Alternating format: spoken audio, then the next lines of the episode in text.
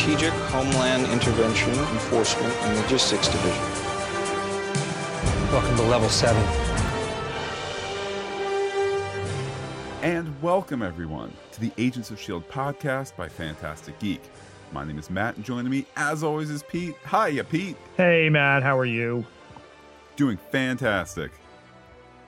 Pete, Agents of S.H.I.E.L.D. returns to the air on April 1st to start airing the last consecutive uh, episodes of season one, but today we have a podcast in two acts. Later on, we'll join a roundtable of S.H.I.E.L.D. podcasters, but first, let's talk Agents of S.H.I.E.L.D. at PaleyFest. First, Pete, what is PaleyFest? Well, Matt, PaleyFest, named for William S. Paley, is a television festival that was created in the mid 80s. Uh, William S. Paley, uh, he was known for creating a little known network named CBS. Um, and Ah. he then took upon the mission with locations in New York and Los Angeles to really lead the discussion about the cultural uh, and social significance of television, radio, and other emerging platforms uh, and the media interested public. So it's really become a place at given times in the year where fans can interact in uh, panel discussions with the stars and creators of their favorite works. Pete, the Agents of S.H.I.E.L.D. panel at uh, PaleyFest was held this past March 23rd. It was moderated by Felicia Day. The whole cast was there. Uh, Maurissa Tancharoen, Jed Whedon, and Jeffrey Bell, all executive producers, were there, as well as, of course, the one and the only Jeff Loeb. Pete, in our first clip, we hear from Jeff Loeb as he talks about Clark Gregg's place in the Marvel Cinematic Universe. No, I, Clark Gregg uh, so embodied uh, and continues to embody uh, what makes the Marvel Universe special in that it is a place that is grounded, it is in reality. Um, we don't come from another planet, although some of us do. Uh, and, uh, and what Clark brought to Agent Coulson was a humanity that these gigantic feature films uh, not only needed, uh, they were elevated by. Uh, and his performance was something that I think there isn't anybody in this room and anybody that's on the stage that did not fall in love with it. True words, aren't they, Pete? They are indeed. And, um, you know, he's been referred to as the glue. Uh, I'm going to call him the class because all Clark Gregg did during this, I mean, what were we talking there? Maybe 75 minute um, panel, um, you know, was exhibit what a genuine, funny, smart, and kind individual he is. And I think that is the biggest thing behind his success. He's a guy you root for, he's a guy you want to be around. And gosh darn it, he's talented. Yeah, I mean, he got up out of his seat twice to go into the audience, once to uh, collect some knickknacks that a woman had made. It was like felt art. It wasn't particularly my cup of tea, but he just jumped there and said, Sure, I'll take the bag. We'll hand these out later. Uh, then there was another woman who kind of was expressing her love for uh, for the show, and he you know went down and gave her a hug and whatnot. And really uh, both touching moments where I think some of the other actors were like, you know, hey, I'm gonna I'm gonna stay on this uh, on the stage. You're gonna stay in the audience, and he he wasn't afraid to to break that line. So, Pete, with that, we'll move on to the next clip. This is where Felicia Day asked about the character origins. And Jed and Marissa, how did you conceive of the characters that were going to go on this Airbus? How did how, did you just wake up one morning and was like too adorable? Mirror. They looked in the mirror. we are Maybe, Fitzsimmons. maybe for Fitzsimmons. Yeah.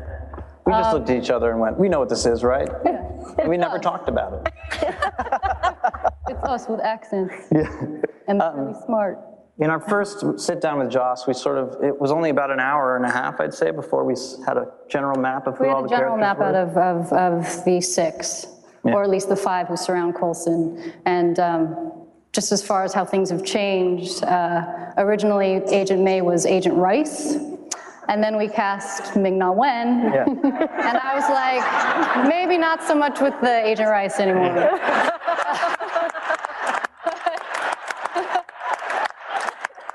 Or we could have just just leaned into all that and made Yeah. it like the running joke. It could have the been just a the nickname. It would have been great. Really didn't I like. thought. Yeah. So for the cat, when when you when you went through the casting process and each one of these actors entered the room, like wh- was it instant? What I mean, All but one of them. yes One of them, we did not, not want them on the show. not gonna say who it was, but you know. they might know. No, uh, yeah. every- who who did you, who did you point? um, she, she believes us every time. um, well, as far as Fitzsimmons go, um, they were sort of based on uh, Casey Affleck and Scott Caan and Ocean's Eleven. You, Yeah, we wanted more, you know, the pair of friends who've grown up together and you know bicker all the time, and but there's a pure love, bro love there. And then before we knew it, um, Miss Henstridge came in and uh, sort of stole it They away. both kind of took the part. They, They both kind of came in and said, "I'll have this, thank you very much." yeah. And we didn't. There wasn't much discussion amongst all of us once we saw both of them play it. And that's actually true of everybody. We we uh, every person when they came in for their initial read, we went, "Ooh, that might that might definitely be the person," Except for the one. except for the one.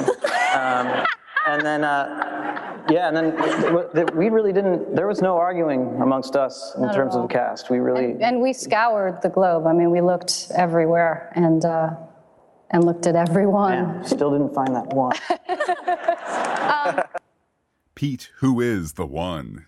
The one is uh, Chloe Bennet, our uh, 084 uh, Skye, and um, Maurissa Tancharoen and uh, Jed Whedon apparently really like giving her a hard time, and she really likes laughing at the same thing. I mean, let's understand too, like this is a pseudo rehearsed uh, skit. If you will, this is part of the witty banter. Okay, Matt, you're gonna say this, and I'm gonna, you're gonna, and we get it. Um, you know, the as far as the Agent Rice thing, it was cute. I do remember a little bit of that, and I I remember them having to change the character when uh, they did cast Ming Na Wen, so it was nice to kind of hear that. Um, I don't really see the Casey uh, Affleck uh, Scott Caan thing, but if you say so, okay. I found it. Wait, seriously? Like like they're kind of goofballs in in the Ocean's movies. Yeah. But make them brilliant people. You know, make make them kind of you know techie people, and, and that dynamic I think is completely there, where it's you finish each other's sentences and kind of be able to argue back and forth, but not not mean it one bit. I I guess I, I just think it's it's topical yet not enough, if that makes sense. Um, I thought it was a, a, a truer response and a, a more realistic answer that it was essentially them that they looked in the mirror and that's what they came with first. So I got a little bit more out of that as far as insight. Um, I mean, it is what it is when it when it comes down to that. But uh, you know, we're we're talking about the ensemble of you know uh, an hour long action show in its first year. They're still really grinding through uh, roles and archetype. Um, but they clearly had an idea of what they wanted to surround Coulson with, and you know, it it continues to evolve. We still don't know what Skye is.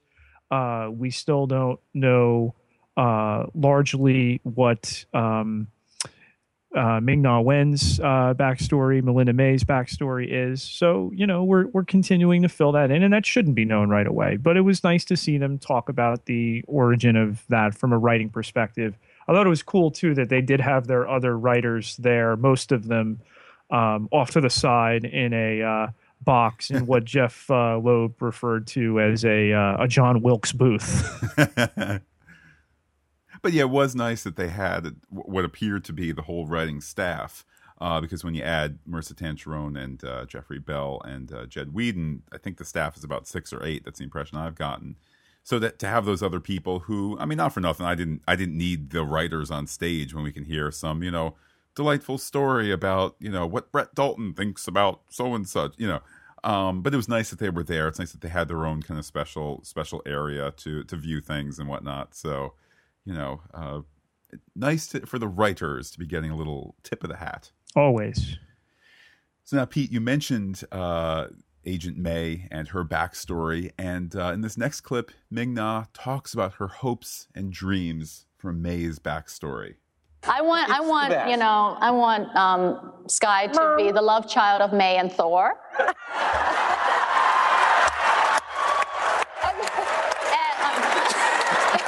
and, you know, they have to flash back to those scenes.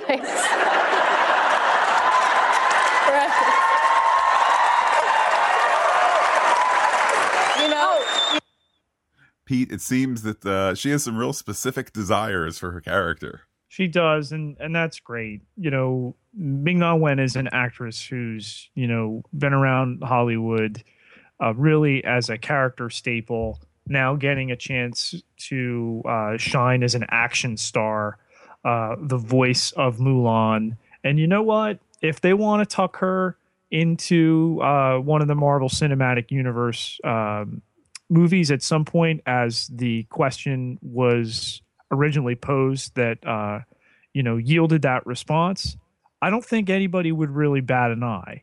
Uh, I think it's cute too. Okay, she's got a crush on Chris Hemsworth, who just had uh, twins with his lovely wife, and all right, she she wants to make kissy kissy in front of the white hot uh, lights. I, I get it. wow, Pete, I have uh, I have no way to follow up.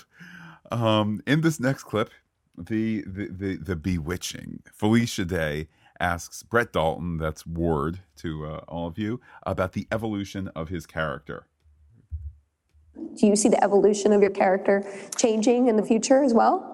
Um, I, I do. I do. I, I, I think that it has. Um, it has changed. Obviously, when he started, he was not uh, exactly a team player. He was kind of a, a lone wolf, and um, and as we can see, um, as he's as he's gone on, he's he's learned to play with play with the team. Get It turns out, Hang it turns out Agent Ward is the glue. Not so much a lone wolf anymore. Well, Pete, I've heard that clip a number of times, and uh, it's the first time I've heard Clark Gregg say, uh, "Agent Ward is the glue." Yes. um, you know, Oh. Brett Brett Dalton uh, at I'm Brett Dalton on Twitter.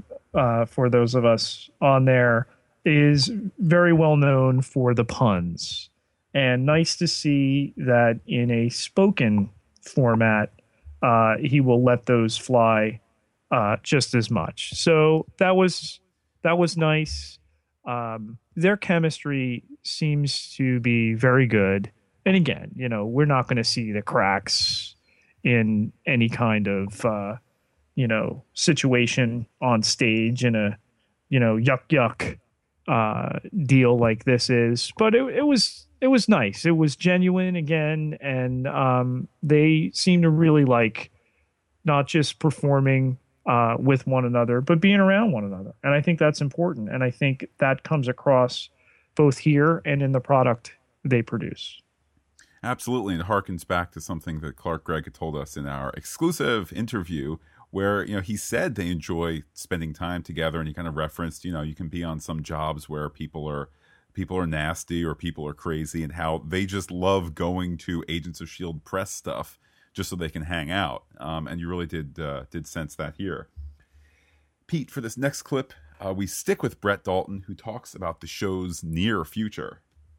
I, I, I can't wait for everybody to see our show, and then Captain America, and Yeah. then watch our show again. Yeah. Because uh, some really interesting things are going to happen. Pete, that was a theme that was repeated a couple of times. What do you make of? Uh, I mean, my goodness, what will happen next Tuesday, the following Thursday, and then the Tuesday after that? Well, this is Uh, pardon really me, Tuesday, Friday, Tuesday. as they had trouble keeping track of the dates did. while they were there, so that's not my fault. Felicia Day uh, thought it was Saturday. Um, Jeff Loeb had uh, the wrong day, April 8th, for their uh, return uh, at one point. Um, you know, being an another day he was thrown out there. Um, this is really step two in the grand plan as far as intermingling this Marvel Cinematic Universe with the televised one. And you know, when they did the Thor tie in, okay, you had the Thor movie, and then it was two weeks later, we had an episode that was tangentially related. Um, it's no secret, and actually, as we speak, people have already seen uh, Captain America: The Winter Soldier. It opens in uh, Britain um, wide in the next couple days. We get it late. Uh, why with the titular character? We got to get it a little bit later, I, I, guess. But um, these events in the film are going to have wide and lasting repercussions on the remaining seven i'm sorry six episodes because we're getting the first of seven next week on april 1st on april fool's day which is not a joke that was actually screened before this panel and uh, the viewers were sworn to secrecy before they had their level uh, 7 access redacted. Um, but yes game on. Bring it. Um, you know, you can definitely sense their excitement to get tied in in a more intimate way to this larger world. Pete, we know what it's like having level seven access, having seen an episode early at New York Comic Con. And uh, let's not forget, you have interviewed so many people in, in, your life with your, your your life as a journalist. However, I, between you and I, I am the only one who has spoken uh, with Iain De Caestecker, who of course plays Fitz. So I actually got there. I got to the conversation at least with with Iain back in New York Comic Con before uh, Felicia Day was able to talk to him at this panel. But talk to him she did. You know, Susie come lately. Uh, she asked Iain about Fitz, and then Elizabeth Henstridge uh, joins in uh, later in the clip.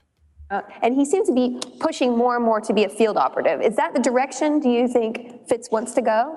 I think so, yeah. I think it's the same with Simmons. I think they've probably led quite a sheltered life through their career so far. So when they joined the team, there was definitely them going out in the field was a very scary thing for them. So every time they've kind of gone out there and they've, and they've got through the day or through the mission, you know, they've, they've, they've come a very long way, I think. And what about your relationship with um, Simmons? Because she seems to have a love interest a little bit with Triplett. Am I just reading into that? Agent no. Triplett, what, what's going on with that? because I like that scene. I didn't mind it either. uh, um, the, the, chemistry between you guys is more friend, or do you think there's a, a possibility? I think so. We, we've talked about it a lot. I think, I, not in that way, just in this. Just, just in the sense that I don't know. It feels like they're more brother and sister, maybe. Than, yeah, that's how we're playing it. Which is going to be kind of weird if they end up to have. um, I don't know. Weird yeah. things happen in the UK that wouldn't be necessarily that weird. we, have Arkansas. So. Pete, there was there was one gem after another. I'm like, I don't know where to end the clip. Okay, we'll end with Arkansas. So, Pete, your thoughts on uh, Fitzsimmons, brother and sister? Well, I was going to say you should always end in Arkansas, but that aside, um, you know, they're delightful. We've seen them up close. Uh, we had them at the panel at uh, New York Comic Con. And, uh, you know, other than the disappointment here that nobody uh, brought up the Fitz monkey and, uh, you know, furthered the traction for that uh, brave and helpful monkey that Fitz needs to get.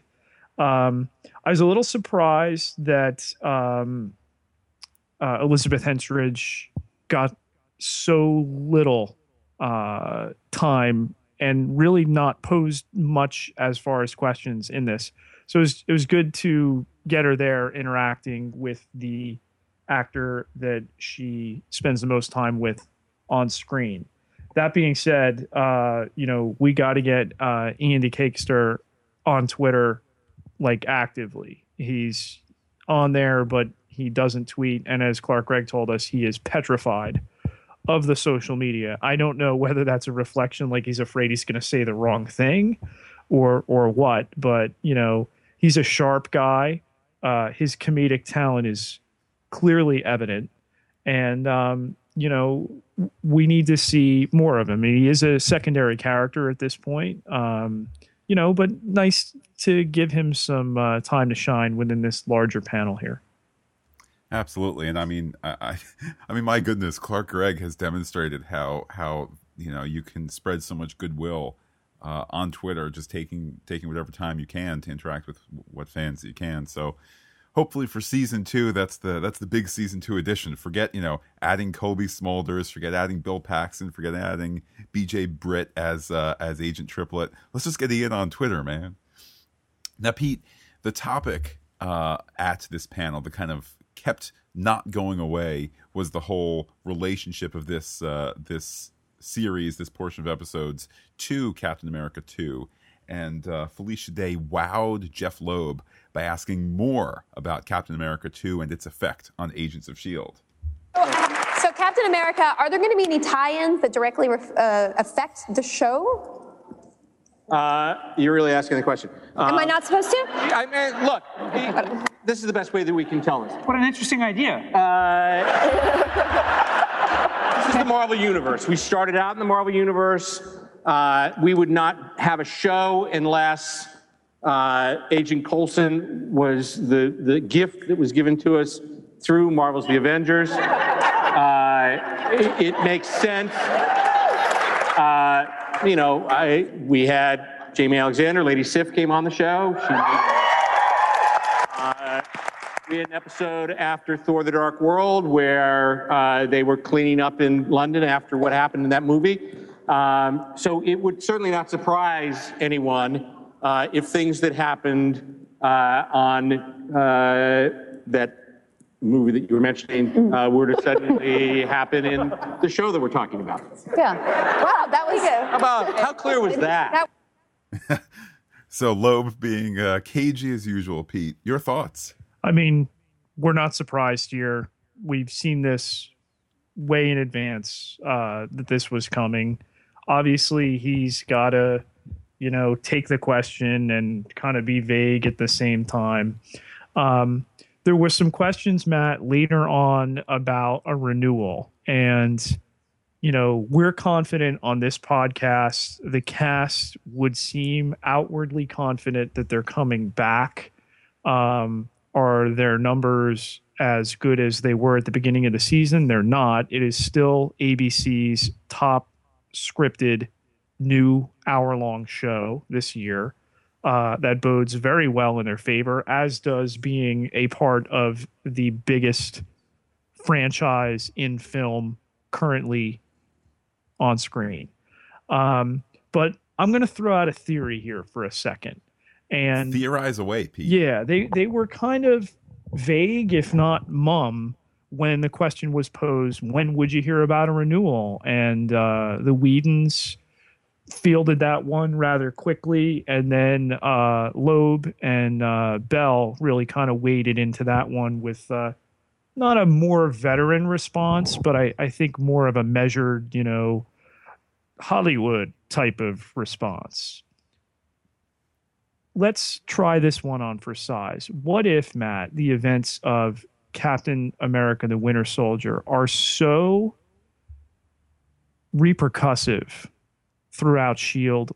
What if it is the end of S.H.I.E.L.D.? What if this was really conceived as a one season show? We've known of potential plans to give uh, Agent Peggy Carter at some point um, her own Marvel TV show, bouncing off of uh, both her character in Captain America as well as the one shot uh, they did that was in front of the um, Iron Man 3 disc uh, for home video. We know of the grand Marvel Netflix deal uh 200 400 million dollars uh, it's somewhere in between there when you get up in those amounts it's it's really I think I think it's two hundred million. yeah um you know to do uh four 15 episode seasons there and then unite all four of the defenders in a miniseries.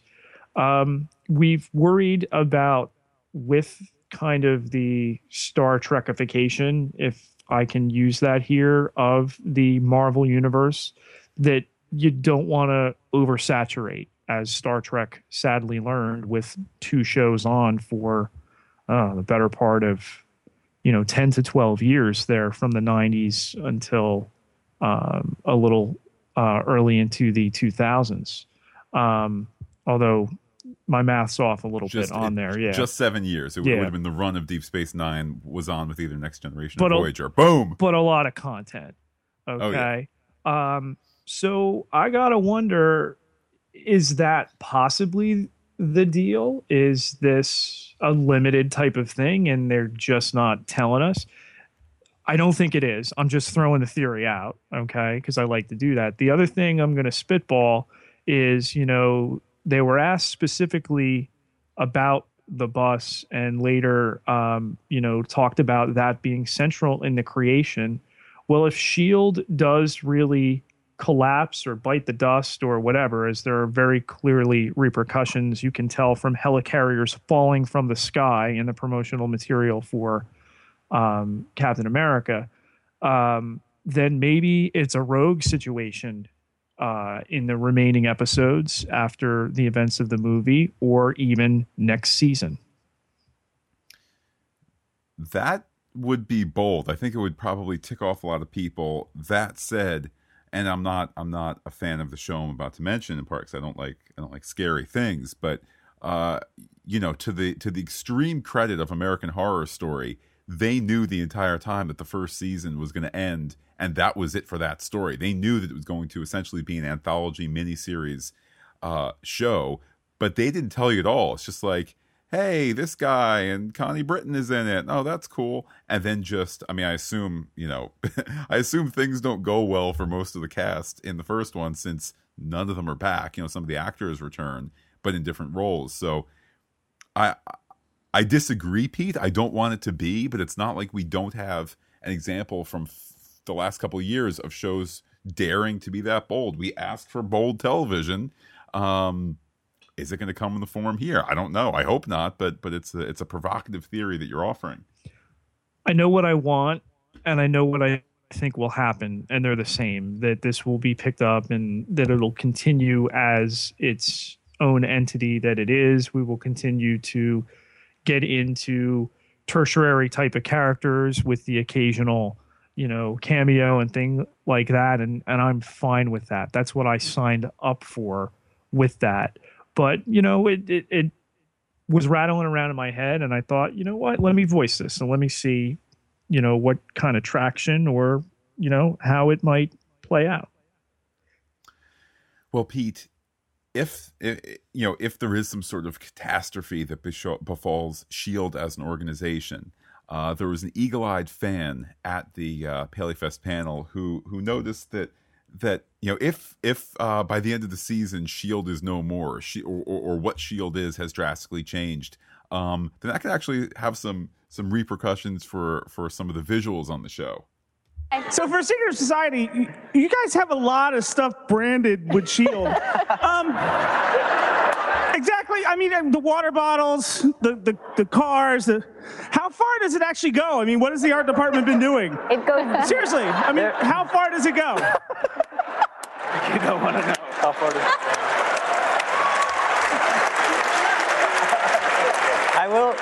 Pete, I'll just stop the clip for a second. Clearly, this guy was the weird guy asking about Fitz's monkey uh, that we had at New York Comic Con, but he's the PaleyFest version of that. So I I would not uh, um, denigrate the asker of the Fitz monkey to that level. Was this the Coulson is my homeboy uh, T-shirt, gentlemen? uh, I believe, yeah. In fact, I think that's what Clark Gregg is just about to say. Yes. So let's let's continue with the clip. Did I show my tattoo? Wait, so are we talking about the tattoos? Is that Yeah. what we're talking about? Does your shirt say Coulson is my homeboy?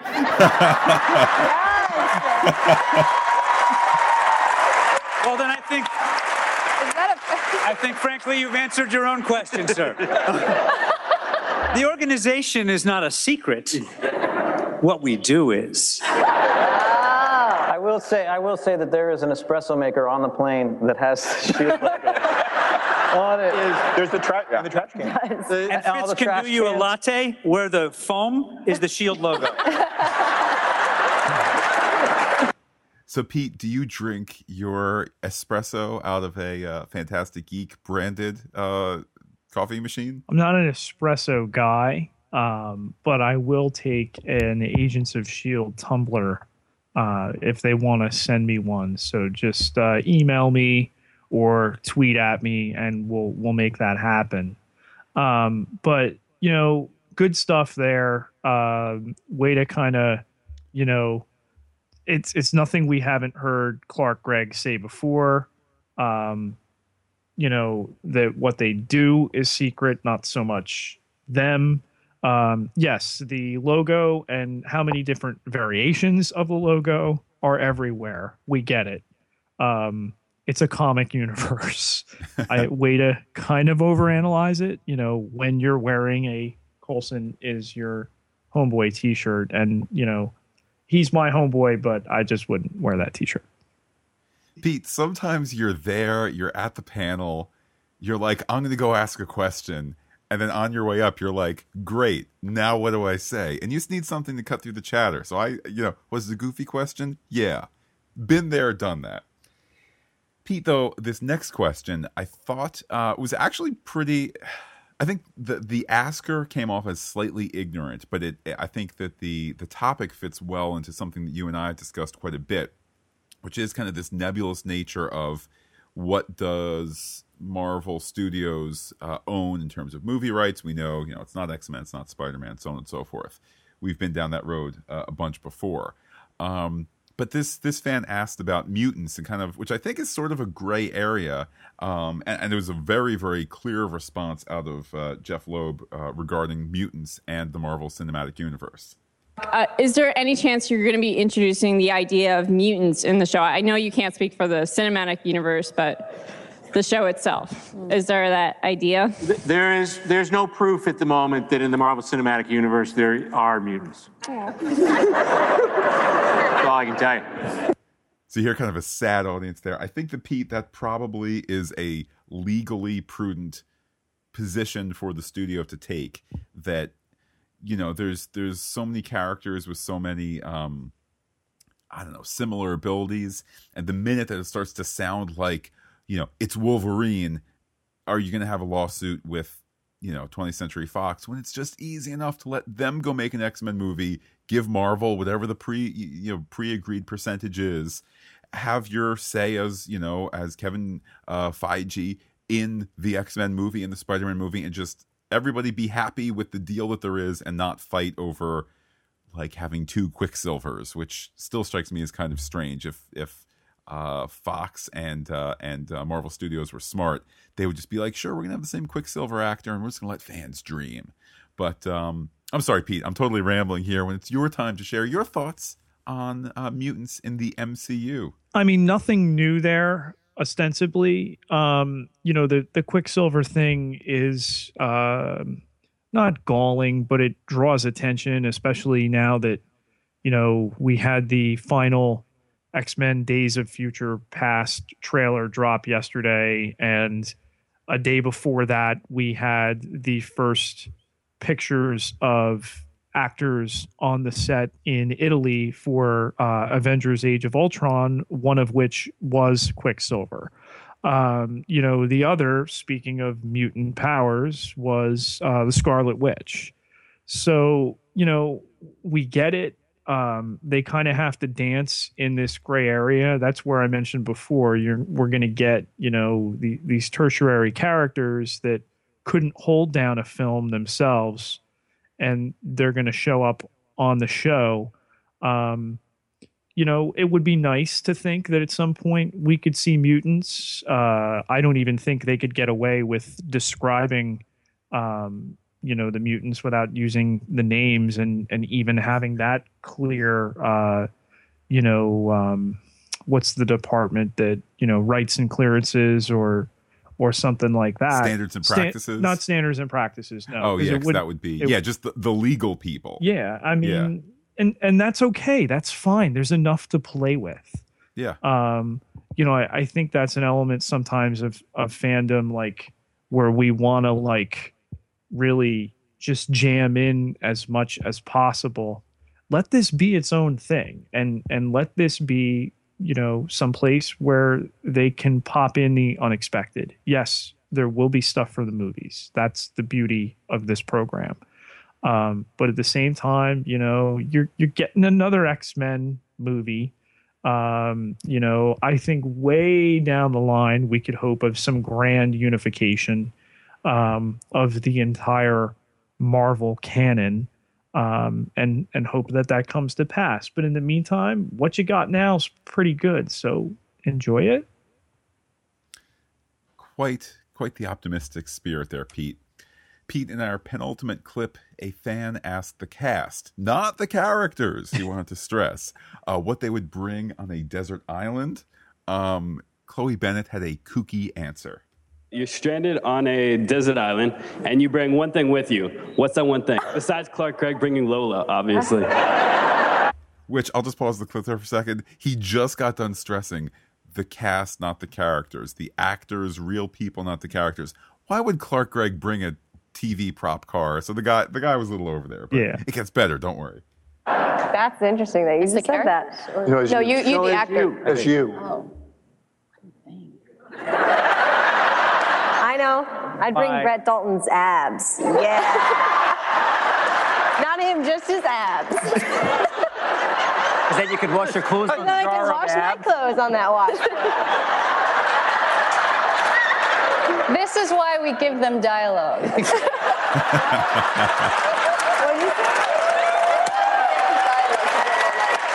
So Pete, are these are these actors who it appeared could not think on their feet to give a wacky answer to a you know a wacky question? Uh, are they better off getting dialogue from professional writers? Oh, undoubtedly.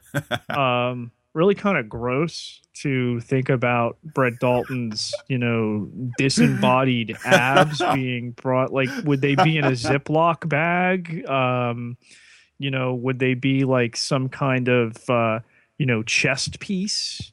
Uh you know would it would it be you know like when you bought um a costume and it- had the padded portion you would wear for a for a six pack or an eight pack or however many uh they come in a unit on Brett Dalton? Um I, I thought it was silly and kooky and it can be. Clearly Chloe is the one they go to for the fun Uh, well, Pete, uh, that's a good setup there. In the final clip here, two adorable wee fans asked everybody about Skye Die. Yes, we are. Okay. Um, for the writers, did you ever like think of like getting like killing Skye? Actually, like having her die.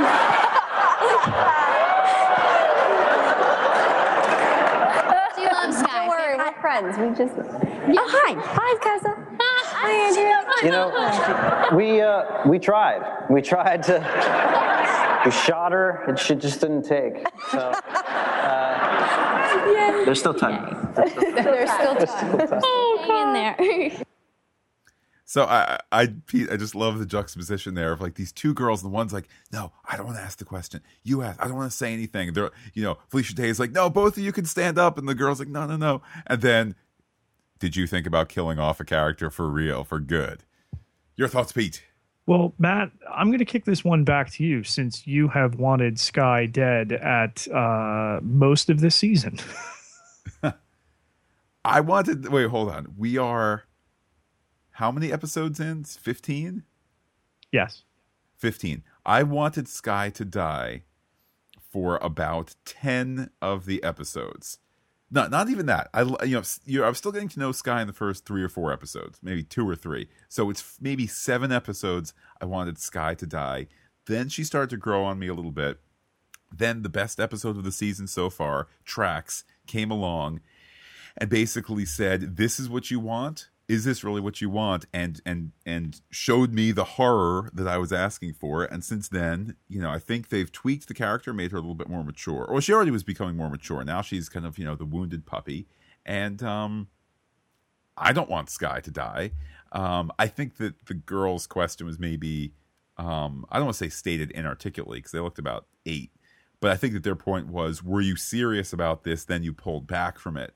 Um, but it was a cute moment nonetheless, particularly since it sounded like they had just met Chloe Bennet, maybe backstage or on the the press line or something like that. There had been some interact, you know, some genuine fan interaction there. So, uh, cute moment certainly.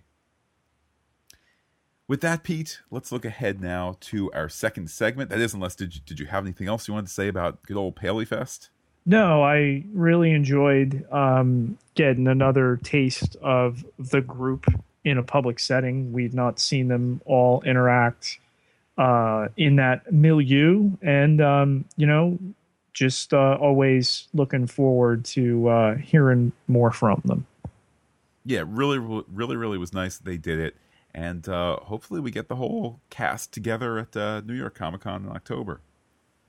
So now, Pete, talking about getting a whole bunch of people together, let's head into our second segment uh, where a whole bunch of podcasters for Agents of S.H.I.E.L.D. Uh, got together and discussed a whole, uh, whole bunch of things. Pete, are you ready to flash back to that discussion? Wee-o, wee-o, wee-o. Hello, and welcome to the Agents of S.H.I.E.L.D. podcast roundtable featuring four podcasts, seven podcasters, no, six. No, I'm not, I can't count. Nick Fury One, will be our three, four, seventh. five, six, yeah, seven, seven podcasts, casters rather, and um, we are here to talk about Agents of Shield. So yeah, if this doesn't sound like your regular podcast, don't worry. The reason you're hearing this is because your regular podcasters are right here, and we are ready to talk about Agents of Shield, what happened this past season, what's going to happen the rest of the season, and what we expect to see beyond. Um, so I'm just going to go ahead and right now turn it over, let some of the podcasters introduce themselves. I'm going to turn it over to the Agents of S.H.I.E.L.D. podcast by Fantastic Geek first.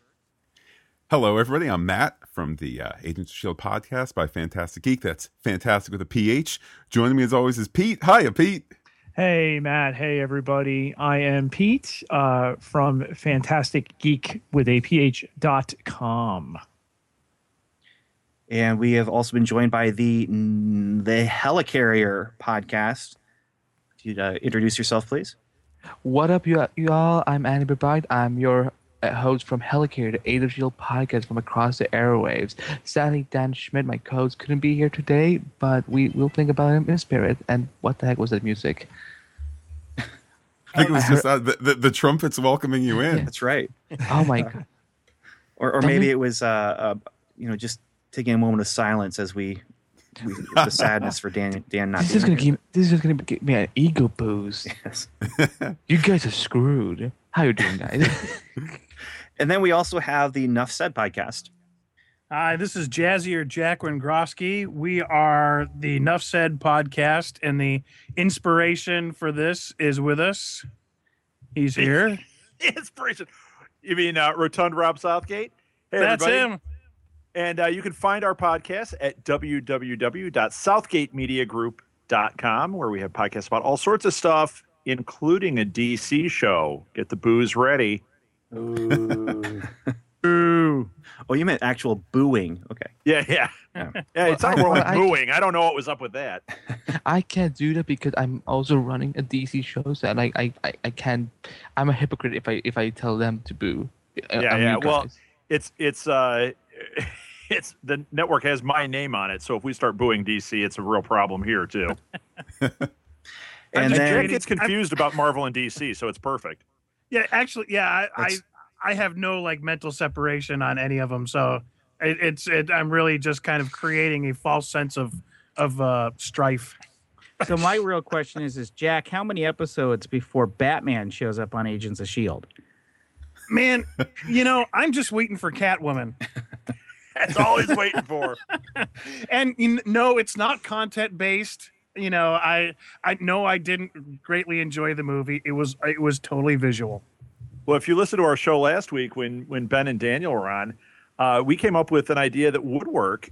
Samuel Jackson as Batman showing up on Agents of Shield. Awesome. With, with Nick Cage as Superman. Yes. So, uh, and then it doesn't get any better. Finally, there's Welcome to Level 7, the unofficial podcast of Marvel's Agents of S.H.I.E.L.D. and the Marvel Cinematic Universe, also known as the longest title in the business. And we are me, Ben Avery, comic book writer, comic book fan, movie fan, and my co host. Agent Daniel Butcher, Disney fan. fan. Okay, so here we are. We're going to here to talk about Agents of Shield, and the first thing I wanted to have us kind of talk about, and I'm I'm going to throw this out actually to the uh, uh, Fantastic Geeks over there. Um, what were your expectations when you first uh, heard the announcement that Agents of Shield was coming? And has it lived up to your expectations, or has your expectations changed? Well, this is Matt here. I guess I guess I was unsure what to expect initially, kind of wondering where's the line going to be between the 200 million dollar movies that we've that we've you know we had seen thus far for for the Marvel Cinematic Universe and then the realities of a TV show budget. Um, I think that as the show has been on, um, my expectations have changed kind of as the show has found its voice in terms of uh, my expectation is less of the baddie of a week uh, and, and more turning into that kind of serial ongoing uh, story format that uh, that the show has really I, I think hit its stride with. Uh, I like that serial format and I certainly want more of it.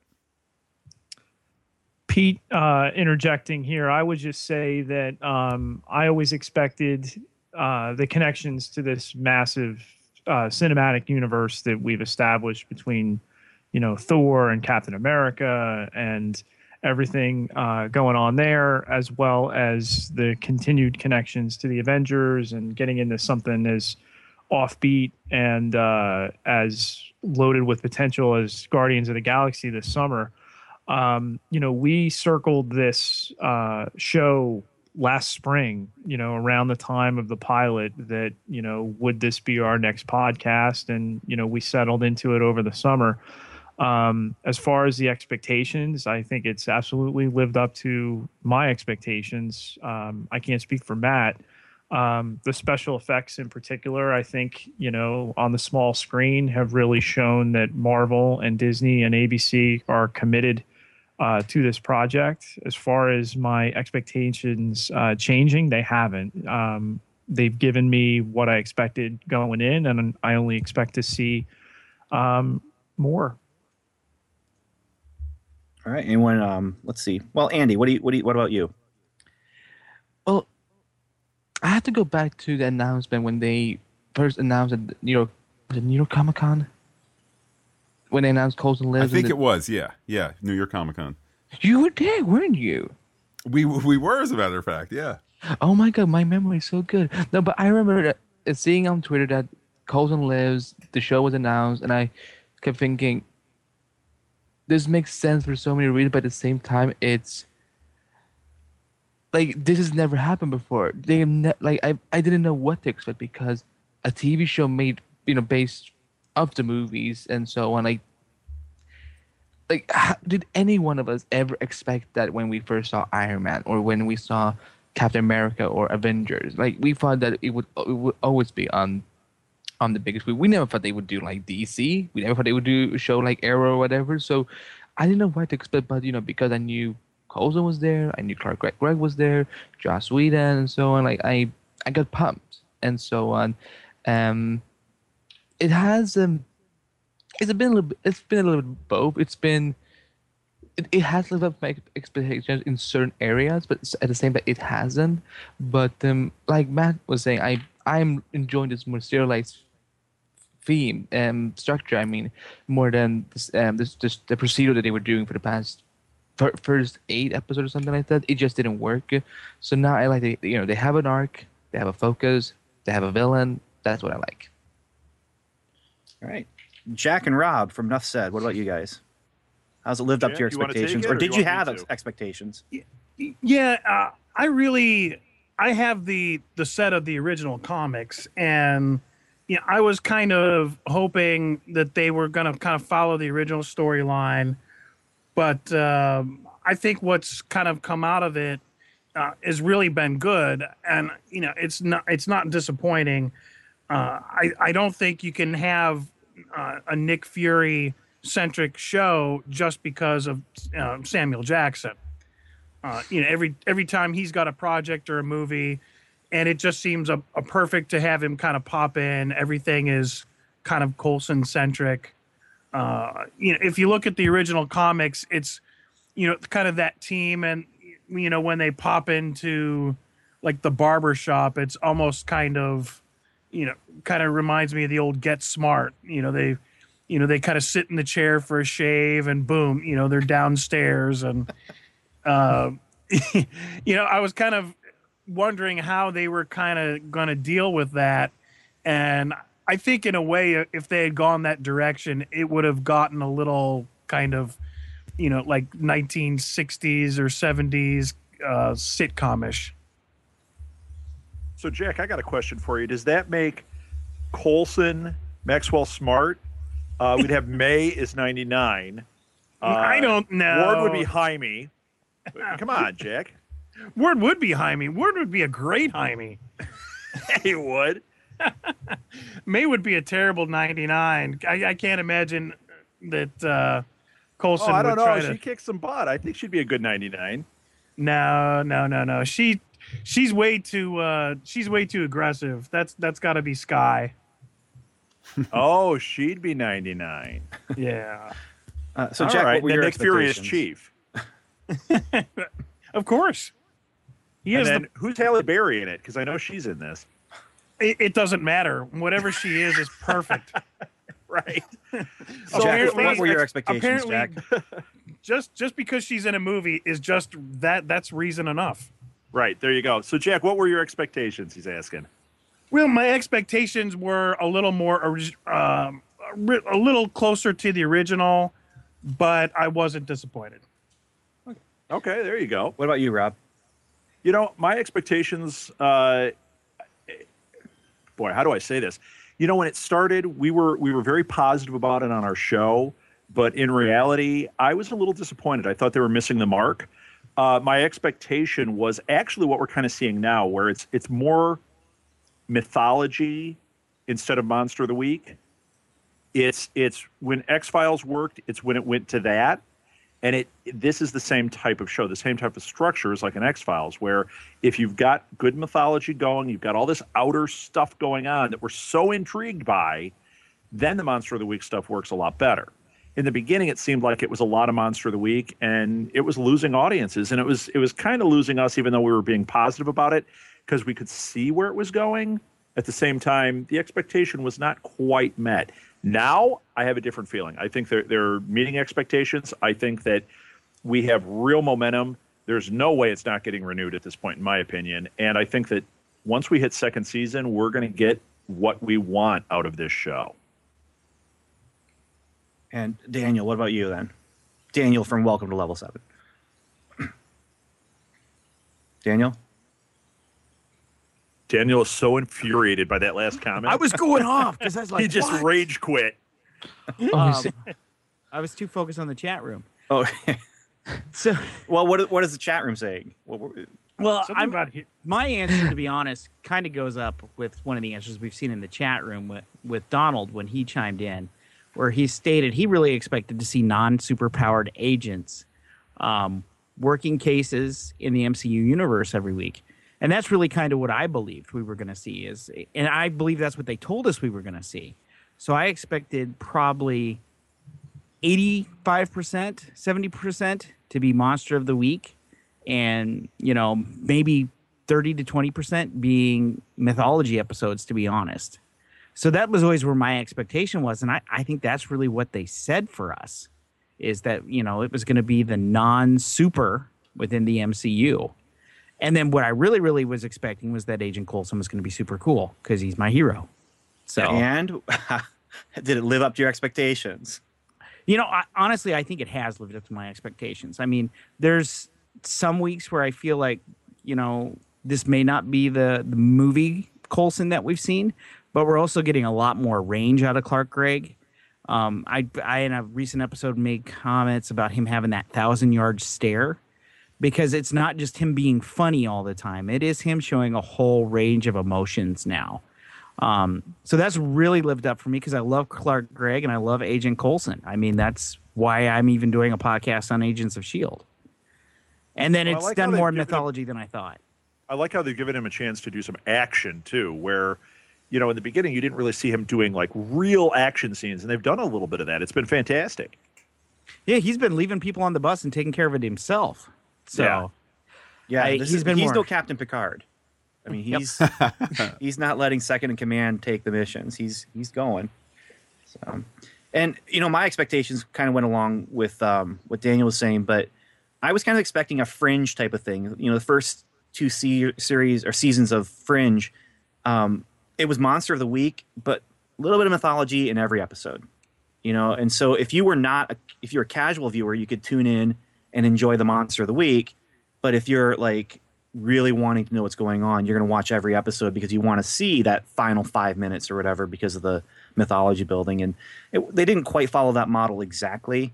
Um, and now, you know, the last few episodes have been um, there's been some big mythology building. Um, it's been more like X Files, where it is here's a monster of the week, here's a monster of the week, mythology, mythology, monster of the week, monster of the week, building world building, and I'm I'm enjoying it. Um, it's not exactly what I was expecting, but um, I liked what I've seen, so it didn't matter that they didn't hit hit the mark exactly where I thought it was going. So Hey, let me ask just comment on one thing about the monster of the monster, yeah. the whole monster thing? Uh, I think the reason why it's not working here is because, like, how many of you guys did watch Buffy and Angel and so on?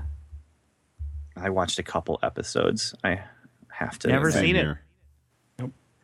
I, okay, well, basically, I think the reason why it didn't work here is because Joss isn't here. He's the he's the one who made it work. And like, look, I'm I'm not slamming Maurissa and Jed. They're great showrunners, but it's just Joss had the special type of writing and directing and so on, and he made that theme work. So may, I, I think the reason why it didn't work here was because he was he's people can call this a Joss Whedon show, like as far as I see, I it's I think this show belongs more to Jed and Maurissa because I I don't feel Joss is present at all. I think that's why they had to, they decided to eventually change the theme basically because without him, what's the point of make, even trying because it's not it's not working. Well, yeah, I think I think you actually might be right. I've been I've been watching it from that perspective, also thinking I don't know how much Joss really is involved, uh, other than in name. It seems like it's the others are, are kind of running the, the show. Although I think that recently, because of what's going on with Ultron and all that stuff, they may have like had a sit down with him and said, okay, how do we kind of manage this? Because it, it definitely seems like his fingerprints are on it now much more than they were in the beginning. Even in the pilot, I didn't think his fingerprints were necessarily there. No, I felt the pilot. I just felt that when we, I think, b- between episode two and nine, I just didn't feel. it. But then when we got to, not um, not the magical place, but the episode before that, um, what was it? Oh, really? It Uh, episode ten. Yep. yes. Or Bridge? Uh, I, yeah, I started to feel more of his presence there. I, I, th- I think he had. I think he knows. I think he was the one who decided to see the finale. I think we he he's a, he's a big part of what is to come. But it's just that in terms of directing and writing and so on, there's nada. But I, I think you're right with Age of Ultron, and the, I find it kind of hilarious that they're about to start shooting the finale, and guess what movie starts filming this week? Avengers: Age of Ultron. Hmm. Oh yeah, it Part- is. Check It's out our Instagram. We everywhere. got pictures all over it about that. Yeah. so hey, I want to I want to bring one up here real quick. Uh, David on our chat made a good point here. He said Skye is the way we see Whedon's involvement. David, I think you're right on the money. And and but how, ex, expand on that. Well, I think What that, that that that Skye's character, there was a little period there where it kind of it was a little cookie cutter. It was kind of falling apart. And in the beginning, we all thought Skye was going to be really interesting, and it just kind of disappeared. Since things have been getting better, notice they're doing a lot better with Skye. I know that on our show, Jack and I are much more into the Skye character now than we ever were. I think it's it's what he's doing with that character. I think that's where Whedon is saying this is how you build a female character, and this is how you make her interesting and tough, and because she really is kind of a prototype of a Whedon character, in my opinion. I agree with that. Yeah, I think Yeah, I they know for- spent. I was I'm sorry, I- go ahead. I, th- I think they spent so much time with character development that in the first few episodes there w- wasn't almost room for some of the things that I think the fans were looking for in the series. Uh, you know, the directions that we thought that uh, Ward would go, it really seemed to take about five or six shows for him to hit a comfortable stride and you know different backstories you know Skye went through you know, how many evolutions she went, she's gone through about three evolutions. You know, she was kind of the the rogue character on the outside. She comes inside, then she's a pariah. Now she's a 084 and you know, and totally is kind of in with Coulson. So it's like you know, I'm still waiting for some of the things that they really could have done. Like you say, the monster of the week. We've got all these minor Marvel characters. I know Rob and I talk about when we start to talk about the characters. Well, this character is owned by Fox, and this character is owned by Sony. And you go in, you know, you've got you know five thousand characters that aren't aren't owned by anybody. And um, you know, Brains. so you know. Well, let me ask you guys. About. Disney now. Wait, wait. Actually, uh, let me hold off my question, Matt. I thought I heard you start to say something. Yeah, I was just going to say that uh, in the first, uh, I don't know, uh, nine or ten episodes of the uh, of the season, I was definitely down on Skye as a character. I was saying, "Hey, let's kill her off." I was, you know, Yes, I a huge remember. proponent of that. Um, but I think it's something off, that we've, man. yeah, I- So yeah. wait, I mean, we're, we're not the only show that has a death watch. Come on, how long till Trip's dead?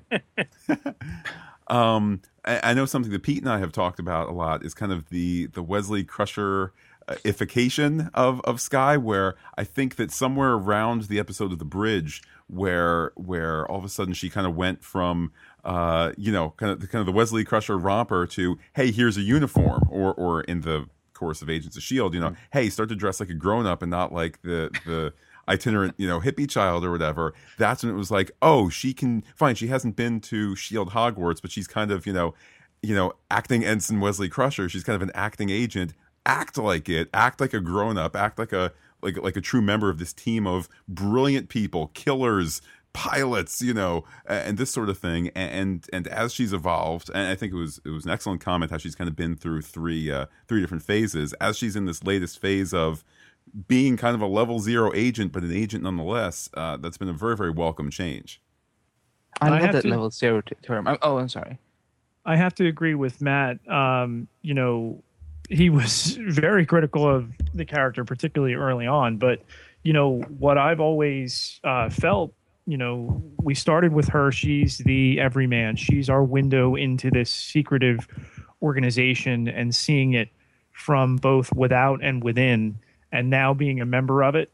Uh, has she had some awkward moments in her adolescence at Shield here? Absolutely. As she comes into her own now, I, I think we're we're fully glimpsing the plan as it was pitched and as it'll be executed, whatever she is. But when we talk about awkward moments, let's be honest, they've all had awkward moments. Yes. I mean, even even Phil has had awkward moments on the show. And I mean, the ones that just popped to my mind is again, we're, we're not all in love with what was going on with Ward. Um, we all have kind of issues there, but I mean, let's look at the, the evolution of good old Fitz from being the guy who couldn't do anything to being, hey, I'm in the field and I'm unlocking your doors. And I want a monkey. Yeah, who doesn't want a monkey? Absolutely. Where is that reference? I, I, I'm pissed that they didn't reference it uh, at the Paley Festival. I know. So was I. We were we were the whole time. Come on, somebody mentioned the Fitz monkey. Somebody mentioned the Fitz monkey. Oh well.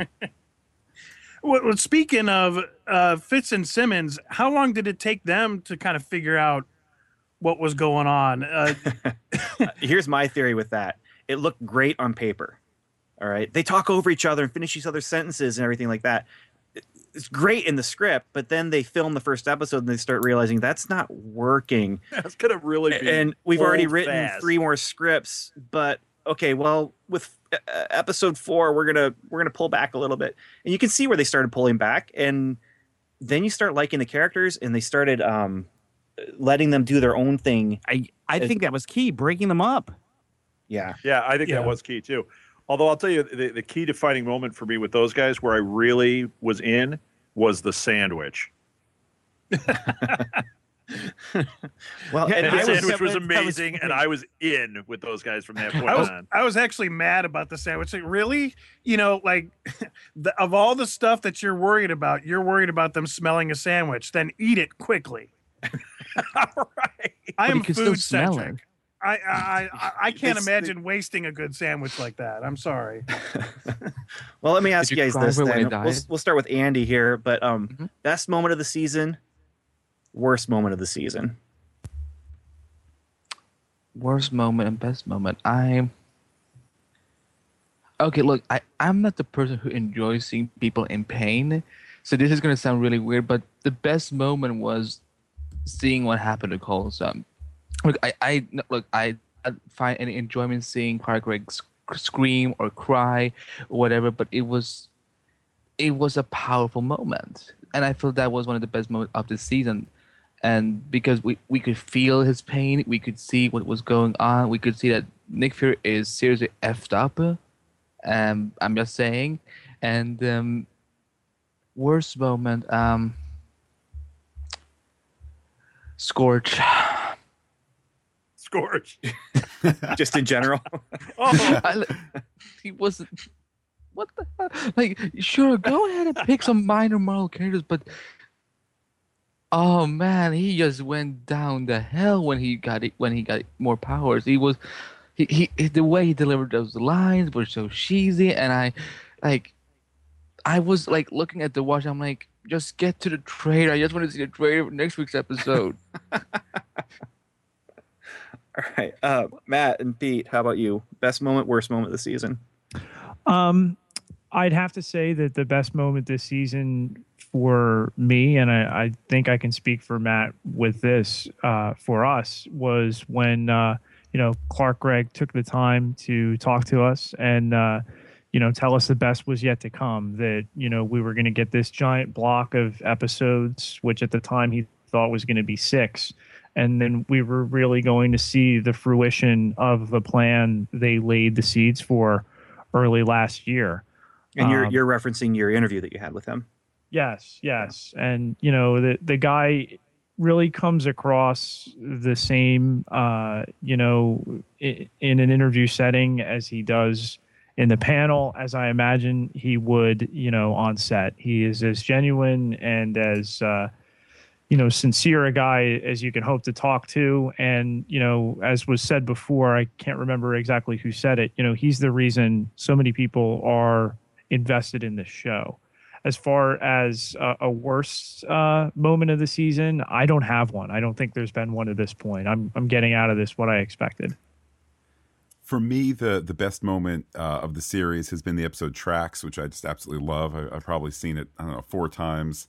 Um, I love how it kind of becomes this. Uh, it's almost a, a, a challenging story for network TV in terms of you know there's kind of this non-linear presentation where now you're flashing back to see somebody else's perspective and they're keying you into the timeline by saying you know oh look there's the there's the mountain out the window and you kind of you're slowly building your understanding of the events that's going on. Just just love that episode.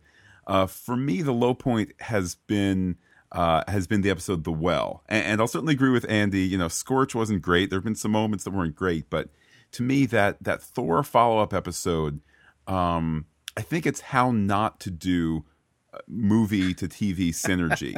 you know, you see Thor 2 and has all this high energy. And I mean, it, it ends on the greatest of notes where, you know, it's like, oh, hey, the, just the one thing I wanted out of Thor 2 was to see him come back to see Jay. And then they give it to you in the final, you know, or I guess in the, in the penultimate, you know, credit thing. Oh, wow, love triumphs. And then what do you get on Agents of S.H.I.E.L.D.? They go there to like clean up. And it was just kind of a bit of a letdown. And, and then they leave to go deal with some other Norse thing that has nothing to do with Dark World at all. Yeah, yeah. So to me, it was just I, I, I hope for them that was a learning experience where it's like if you're going to do a crossover, look, I know you can't get Bob Downey to do eight episodes in a row. I understand that. I know you can't do you know special effects where you're in space and there's space monsters coming through a giant portal and attacking New York. I understand that, but you don't need to do a a, a, a carryover episode of like, hey, this you know the the nice guy from Ghostbusters two is actually like a Thor.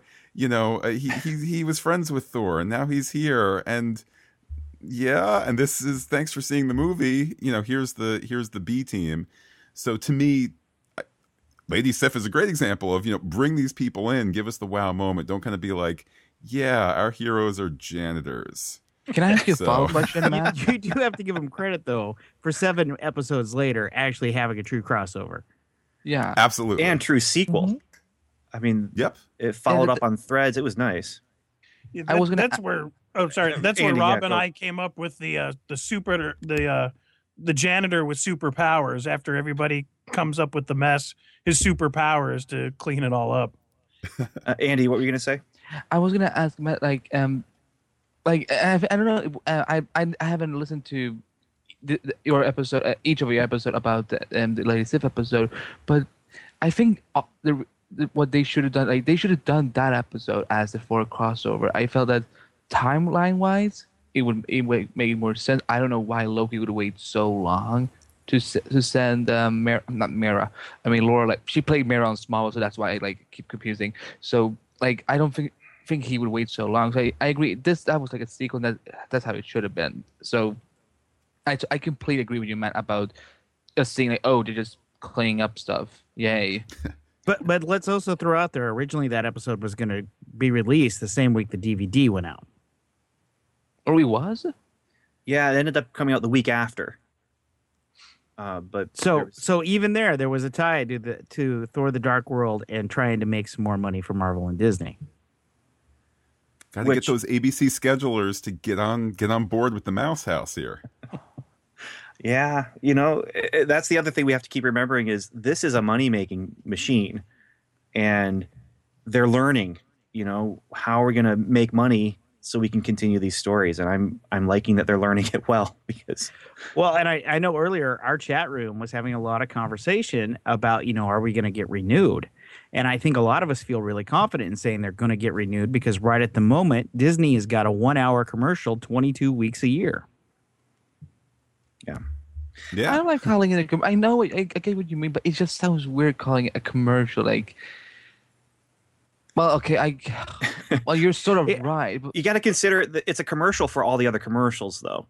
I mean, action figures are commercials for the movies and the cartoons. Cartoons are commercials for the action figures and the comic books, and you know, But- it just it's it's it's the snake eating its own tail. It And, and I will say slowly. again, I like the story, and for the you know for the producers and the creators, the story may be what's top notch, but on the Disney corporate side, they've got a lot on, at stake having this show which promotes their movies, their toys, their print, and appearing on their network.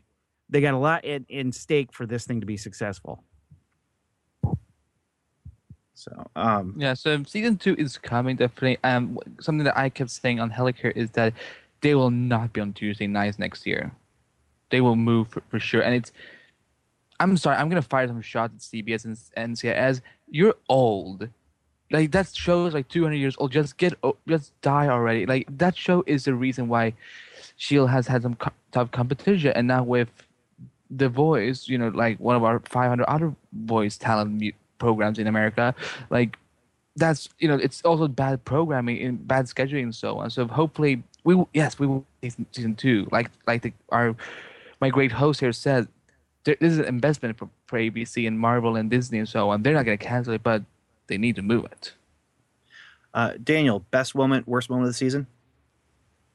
Best moment, and again, it comes from the pilot. It's when he comes out of the shadow and says, "Welcome to level 7.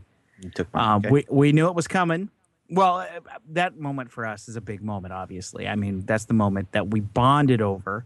It's the moment we've named our show after, and so I just keep going back to that moment because in the Avengers, I mean, I'm a grown flippin' man, and I'm crying the first time I saw the Avengers on opening night because my guy Coulson is me is dead.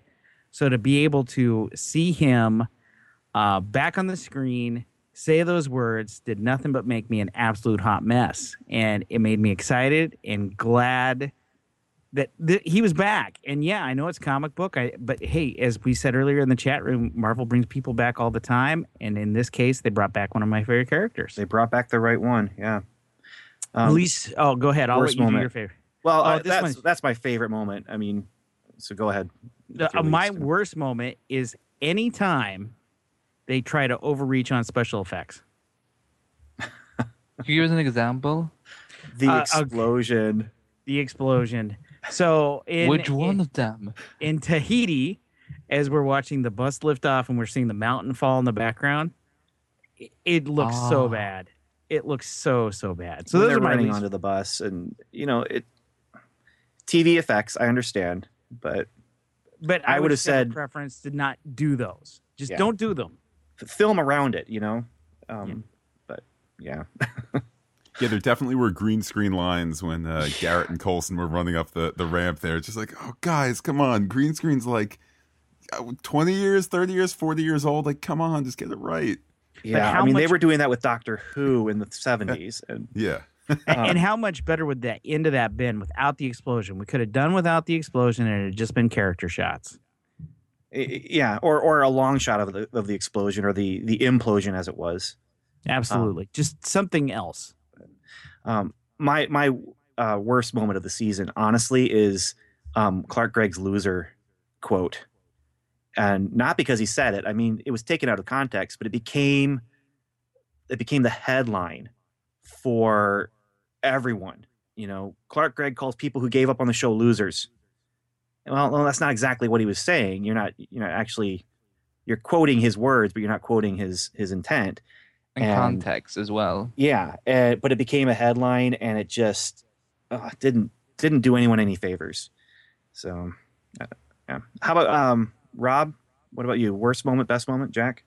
You know, I'm going to go with actual uh, an actual moment. I, I agree. I mean, there's been so much good. I've enjoyed so many things. There's so many times I'm like, yeah, it's awesome.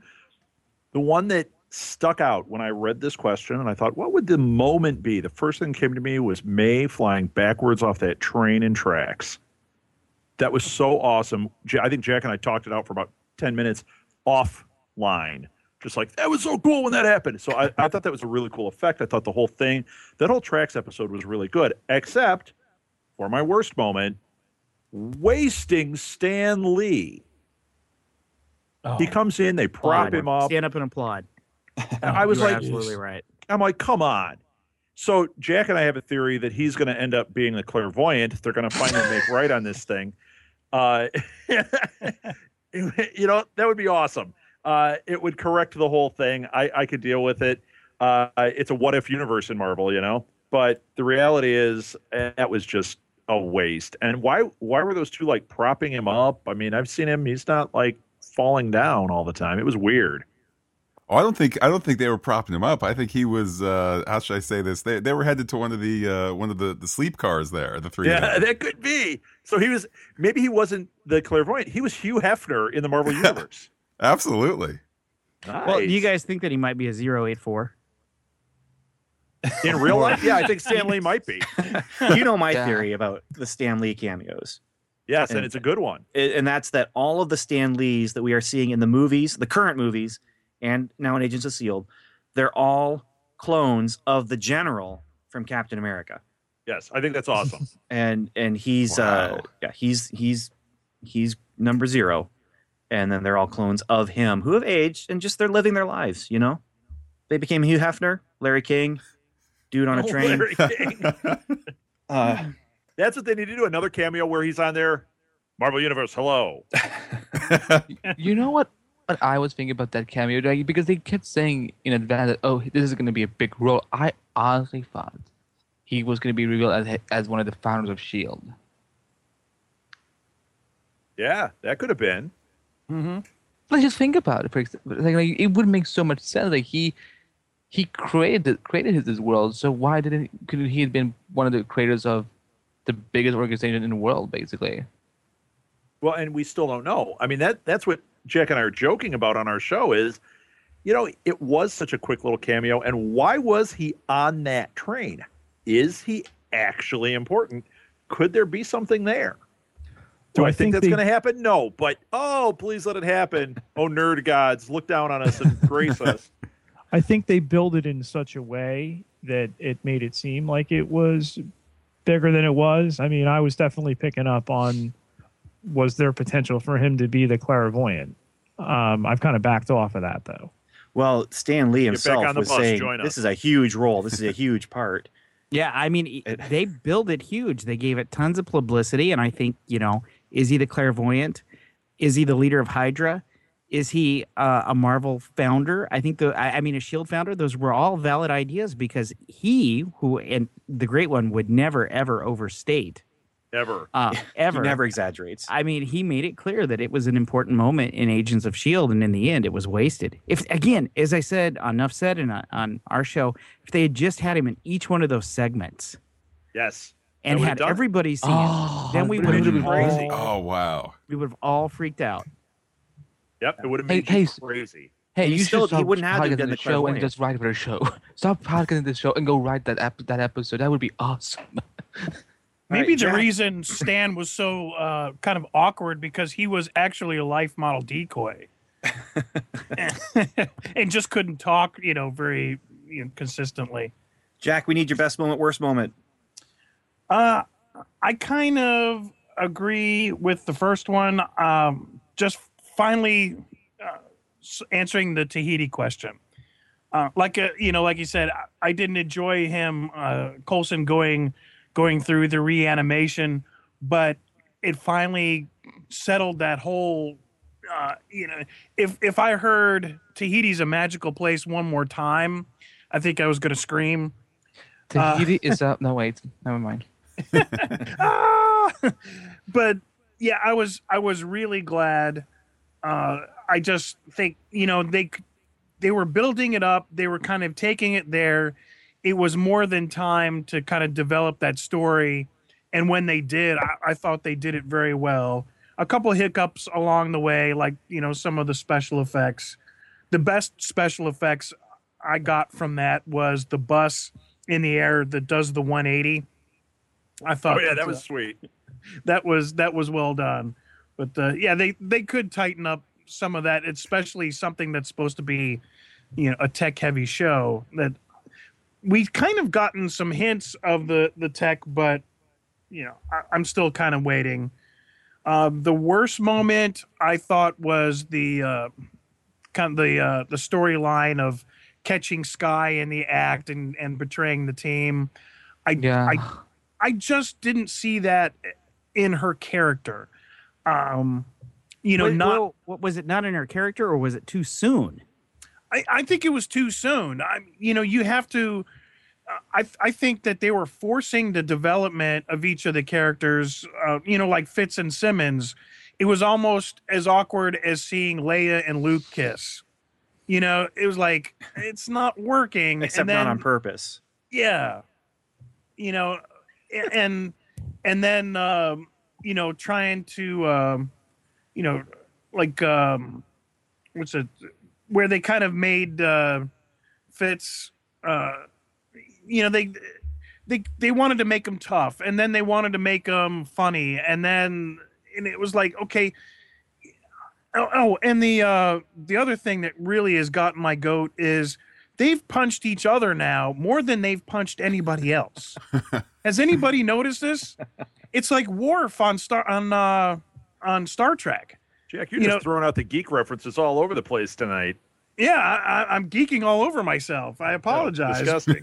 but it's it's getting me kind of it's getting my inner geek like a It's little tweaking uh, your geek. it's tweaking my geek which is our next podcast on the Right. southgate media group Yeah, right. every time we talk about something it adds a show but Let's yeah do- you know if you know i want to see may kick somebody other than ward right. let's let's do some speculation here. Uh, so, spoiler Pete, I'm going to go to you first and ask you to just keep a keep a lid on the spoilers, man. Um, what is the blue alien? What is the blue alien? What is the Uh, blue I- alien? I, think it's a Kree. I, I decree it is a Kree. Uh, Matt, I'm not sure. I, I I think the show is um the show kind of has to has to serve many masters in terms of you know a certain segment of the population wants uh, you you know like they're going to go oh man this is immediately you know graviton and I know graviton back from the comics and uh, other members of the audience are like kind of need their hand held uh, and, I'll admit you know I, I've I have decent geek cred but I'm I don't have a, a deep background in uh, Marvel comics so I'm kind of in that latter group.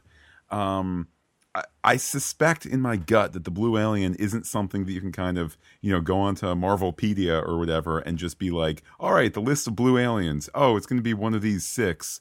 Um, I think there's got to be some sort of twist ahead, um, if only just for the the um, you know those with the deep comic resume where they don't want you to figure it out immediately. Uh, Jack, what do you think? Uh, speculations. I think they're going to go more with the alien theme. We're going to find out what the blue alien is. My theory, really off the top, was it was the uh, and the other um, the other thing is the storyline about the clairvoyant. Um, you know, I think that's everything's kind of funneling those two storylines. Um, and the last one is they've been doing a lot with Gamma. So uh, are we going to see? I don't know if it's going to be the Hulk, but I think it's going to be a Hulk type character. Rob, what do you think? Uh, yeah, you know what I'm thinking about everything Jack said. We've we've been talking about this quite a bit. You know, we we we definitely think that uh, we're heading toward Hulks. I think that you're going to see a split where you're going to have, uh, just like in the Marvel books, you're going to see each of these things play out, and the Hulks are definitely part of this universe. I think that we're going to see like a She-Hulk series on Netflix in the second season, but we may get a She-Hulk appearance or a Red She-Hulk appearance in Agents of Shield by next year. Uh, like I said, I'm firmly agreeing that next year is happening, so I'm already moving on to that.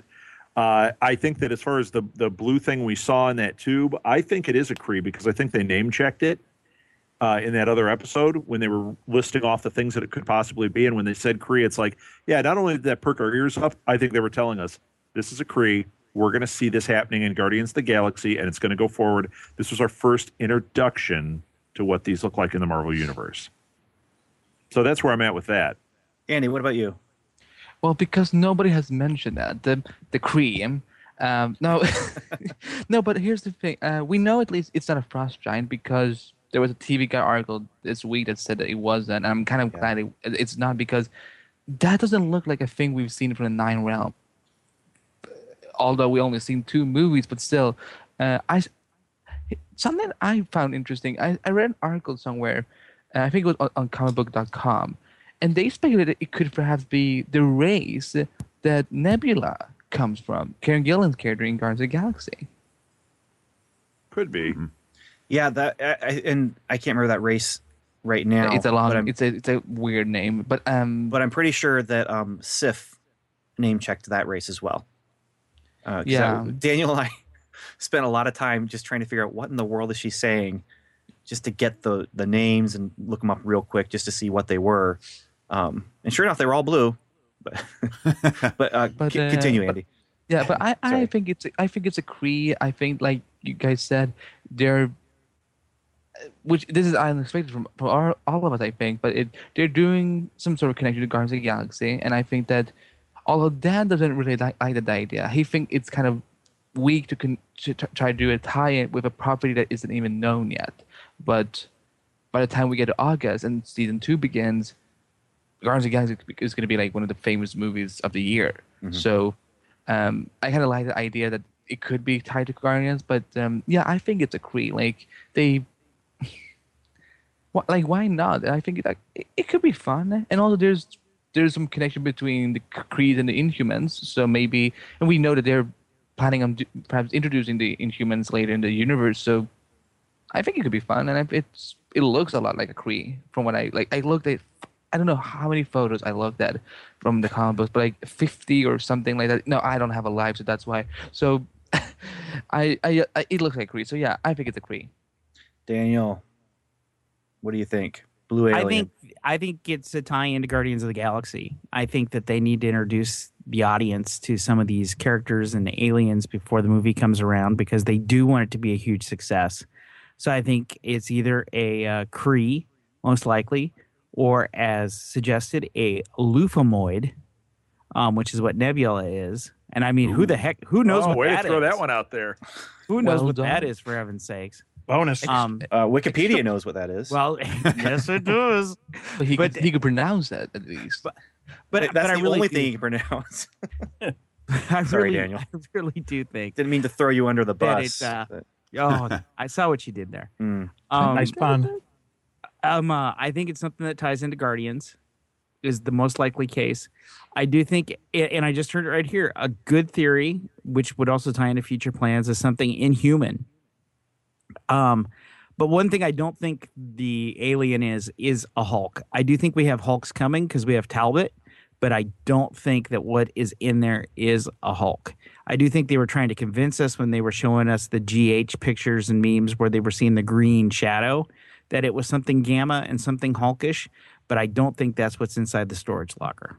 No, it didn't. When when you look at the face and you know they're slowly draining whatever it is, you know the the separate the chemicals that they're separating out, you know basically they're just kind of leaching out this body for for whatever it has. But I think you know as much as you couldn't see the rest of it, that was kind of the the first clue that it wasn't Coulson it wasn't uh, it wasn't really earth bound it's it's definitely something alien. Can I can I throw something out here that I, I agree, Kree. That's that's my my expectation. But I'm gonna blow your minds right now, okay? Drum roll. With the possibility. Wait, I, I just got to warn everybody. Oh, usually when he attempts to blow our minds, it'll somehow end with West Coast Avengers. I mean, no, I, I with mean, uh, Great, Lakes, Avengers, but no, that's that's not that's later. No, this blue alien. Imagine, if you would, they find this alien during the 13 episodes of Agent Carter. That's That's if that happens. The mean, origin that's- of the alien. well, but Agent Carter is going to happen for those 13 episodes, and I think that's a great theory because that bunker goes back to, that World period. War II. Well, wait. F- fair is fair. There's there they have not ordered uh, uh, an Agent Carter pilot yet. Yeah. and I would No, love they- it. they And- just and- ordered the the screen. Yeah, but they play. will do it. It's gonna know happen. It's going to happen. But he won't think think this is a Kraken. Kraken. This is this is forceful, wishful thinking. I think is what we're getting here.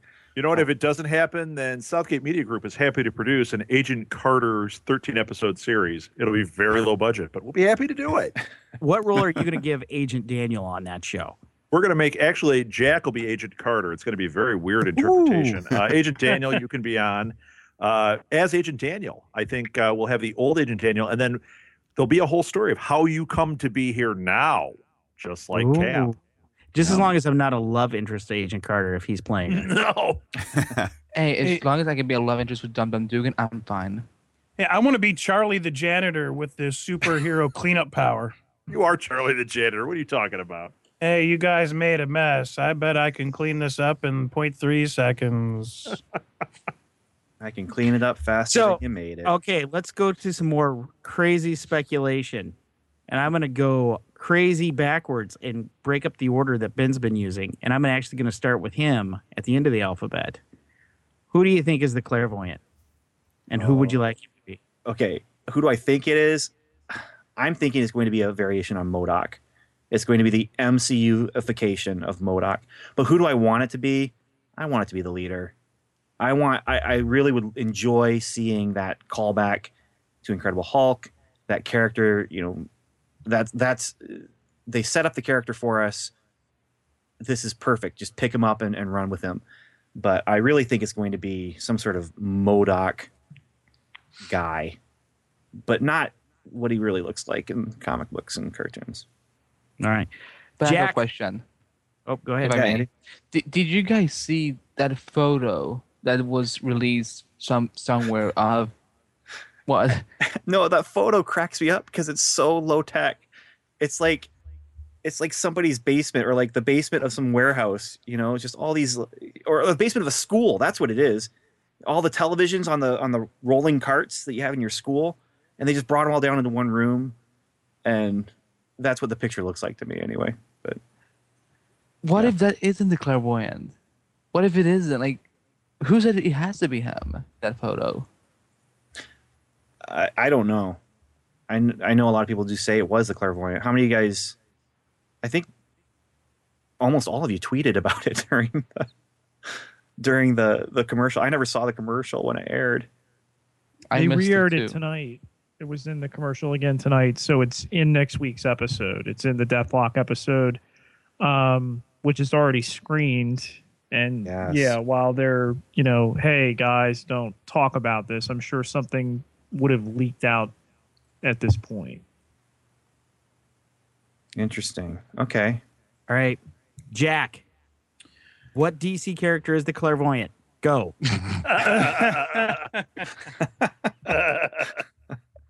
Uh, It's the Carnival uh, Clairvoyant Sandu. What the? What? wow. That's an even better answer than I could have possibly imagined. he was uh, discovered by Loki and exiled by Odin. So I'm I'm it's it's it's just my my my That's bad called geek- Wikipedia working for my my wiki Wikipedia just trying to look for the worst possible character it could You be. found it. I found it. even even the graphic on this guy is just awesome. It's just like a you know a guy in a green turban holding a, a- crystal ball. But um, I think they're going to bring somebody in. Uh, I think it's going to be a name actor. Uh, I would, you know, uh, like Rob and I talked about. I would love to see uh, Stan Lee kind of redeem the awkwardness that was on the train. Uh, I think his appearance on the train and the involvement of the clairvoyant would lend itself. Uh, also, I I do like the general uh, clone theory that that would be pretty marvelous, but I, you know, I just I think they're going to. I think they're going to kind of go their own direction. I don't think it's going to be a Marvel character per se, although I think they'll bring they'll bring in somebody and go, you know, it, it'll be like a Samuel Jackson level uh, actor. You took the words right out of my mouth. Sandu Rob. or the uh, yeah, I was just gonna say. No, I, I, I think it's going to be same some sort page? of. I think it's going to be some sort of attempt at secret casting, maybe for for a final scene of the season that they shoot, you know, three days before the episode airs to try and keep it secret, and it's going to be some big name, a la, you know, hey, Sam Jackson's at the end of Iron Man, what, uh, you know, and just something where you go, wow, I'm really impressed, and it's maybe one scene, it's somebody that we haven't that we haven't seen at all, and you just go, oh my goodness, I can't cannot imagine how they're going to use this person uh, in season two. It's either going to be Robin Williams or Morgan Freeman. Robin He's, doesn't he have a show that hasn't been canceled yet? Uh, give it time. Morgan Freeman on television. Morgan Freeman on television. That's new. Rob. You know what? Morgan Freeman was on Zoom, so it's not that new. Uh, so Wait, wait, our age, no, Rob. no, No, Rob. no, don't don't don't correct him. Just just let it slide. he was. Yeah, he was on the Zoom, electric wasn't he? slide. He was on the What, electric company. Electric Company Electric Company. Yeah. with Spider Man. Yeah, you know what? I just had a mini stroke over here. So uh, it, it was the clairvoyant. Something's going on with my eye. Uh, Well, that so, Rob, that's what I want to talk to you about. Rob, you've been abandoned by Jack, who started his own Halle Berry podcast. you replace him with the clairvoyant. Who is it? okay. First of all, you guys are going to laugh, but I'm still saying it's Stan Lee.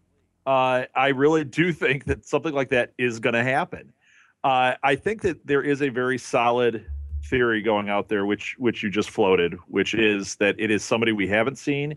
It is not a character that we know. It is not the leader. It is not MODOK, even though those do make sense. I think the clairvoyant will be the clairvoyant, a character we have not seen yet and we don't know.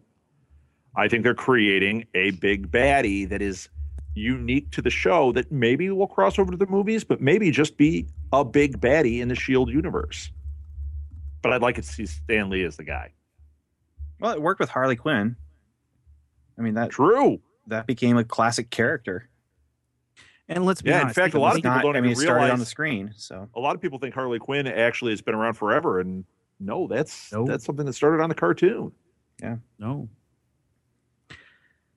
And there you go. There's my my theory. If it, Okay, if I- Halle Berry winds up the clairvoyant, I will implode. Andy, if the clairvoyant's Uh, not a inhuman, who is it?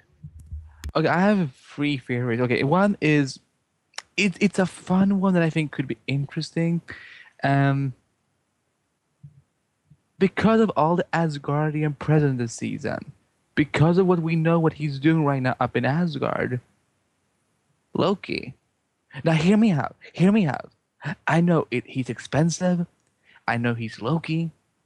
But here's the thing. He said that he he's talked to Joss Whedon about wanting to be on the show. He wants to do an episode of the show. And just think about it. If you're Loki and you kill like a human being, you think you know you, I'm the most powerful thing ever, but yet he survives.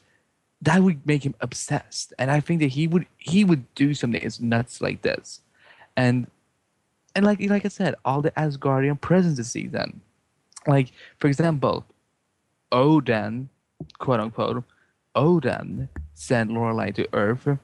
Why did he? Why did he need Lorelei to be on Earth? Well, he needed to get get, get rid of Lady Sif for for a while. So, um, I I my serious one is Papa Smurf. No, no, I'm kidding. no, but um, I don't know. Um, I just saw something red and blue. No, but um, I think it's MODOK. I think it's MODOK. I think that they it, it's definitely a Marvel character because they not to get too negative here, but we've seen the response from fans that they're just they're they don't want that many original characters. They want characters from the comic books that we haven't seen before, and that's what they should do. They should use their library that we have never seen before that will probably never be in the movie, like like Scorch. Um, but um, so yeah, I think it's MODOK. The leader, I I need to I, I need to ask you uh, you guys. Would people really remember the leader if he was the clairvoyant? Like, would it make sense after what we saw in that movie? I think it makes thi- sense, but I don't think people necessarily remember him. I but think that also means they could recast him. Yeah, but, I don't think you recast him. I think you keep the same guy, and now it makes that Thor movie interesting to people. It brings them back to that, which that helps helps me. establish that Thor thing. you mean you mean Hulk. Hulk. Yeah, Hulk. you know what? I, I told you I had a mini stroke earlier. The clairvoyant has done something to my eye and brain. He's listening to He us spoke right into your now. cell phone while you were. It's all right. On your show, I kept misidentifying Nova, so it's all good.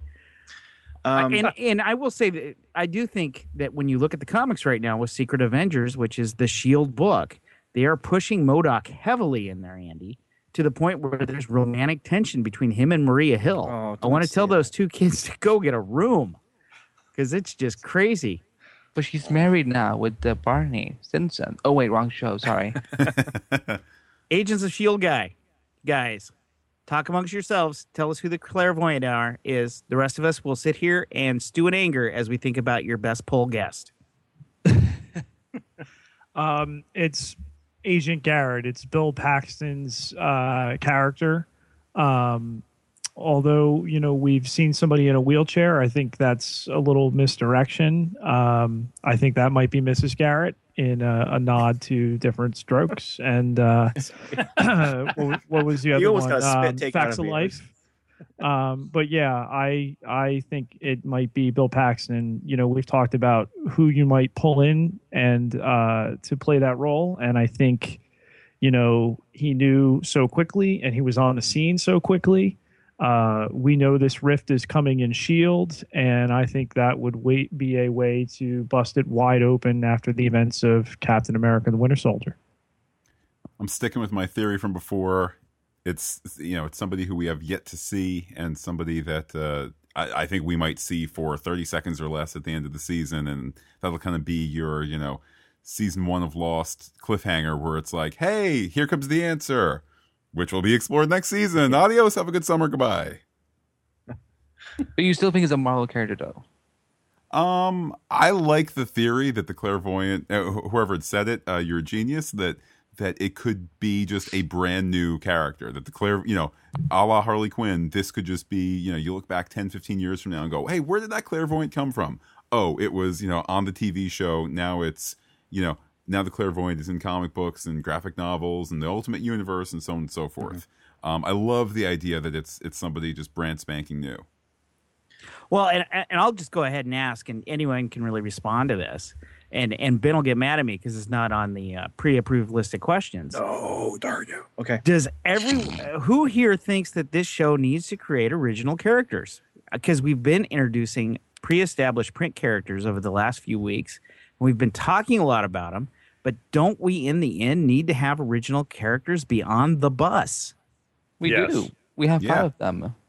But no, I, you, we need uh, we need more Marvel-ish characters that are original, that are to this story. I totally agree with that. I I don't actually. I I don't think we needed any, to be honest. Now, I think that we could have actually done the same series with these same actors doing the same parts that they're doing right now and playing them the same way that they are right now and still have had them be characters that were already from Marvel Comics. I mean, yeah, but since they haven't done that, I think we need to go original now. I think they've gone that direction, but I agree with Ben that they've avoided that. But you have this whole like universe that uh, that we could, like you say, you know, you could go up and look up. You you know some of these from the fringe, and I don't I don't think they've done enough of that.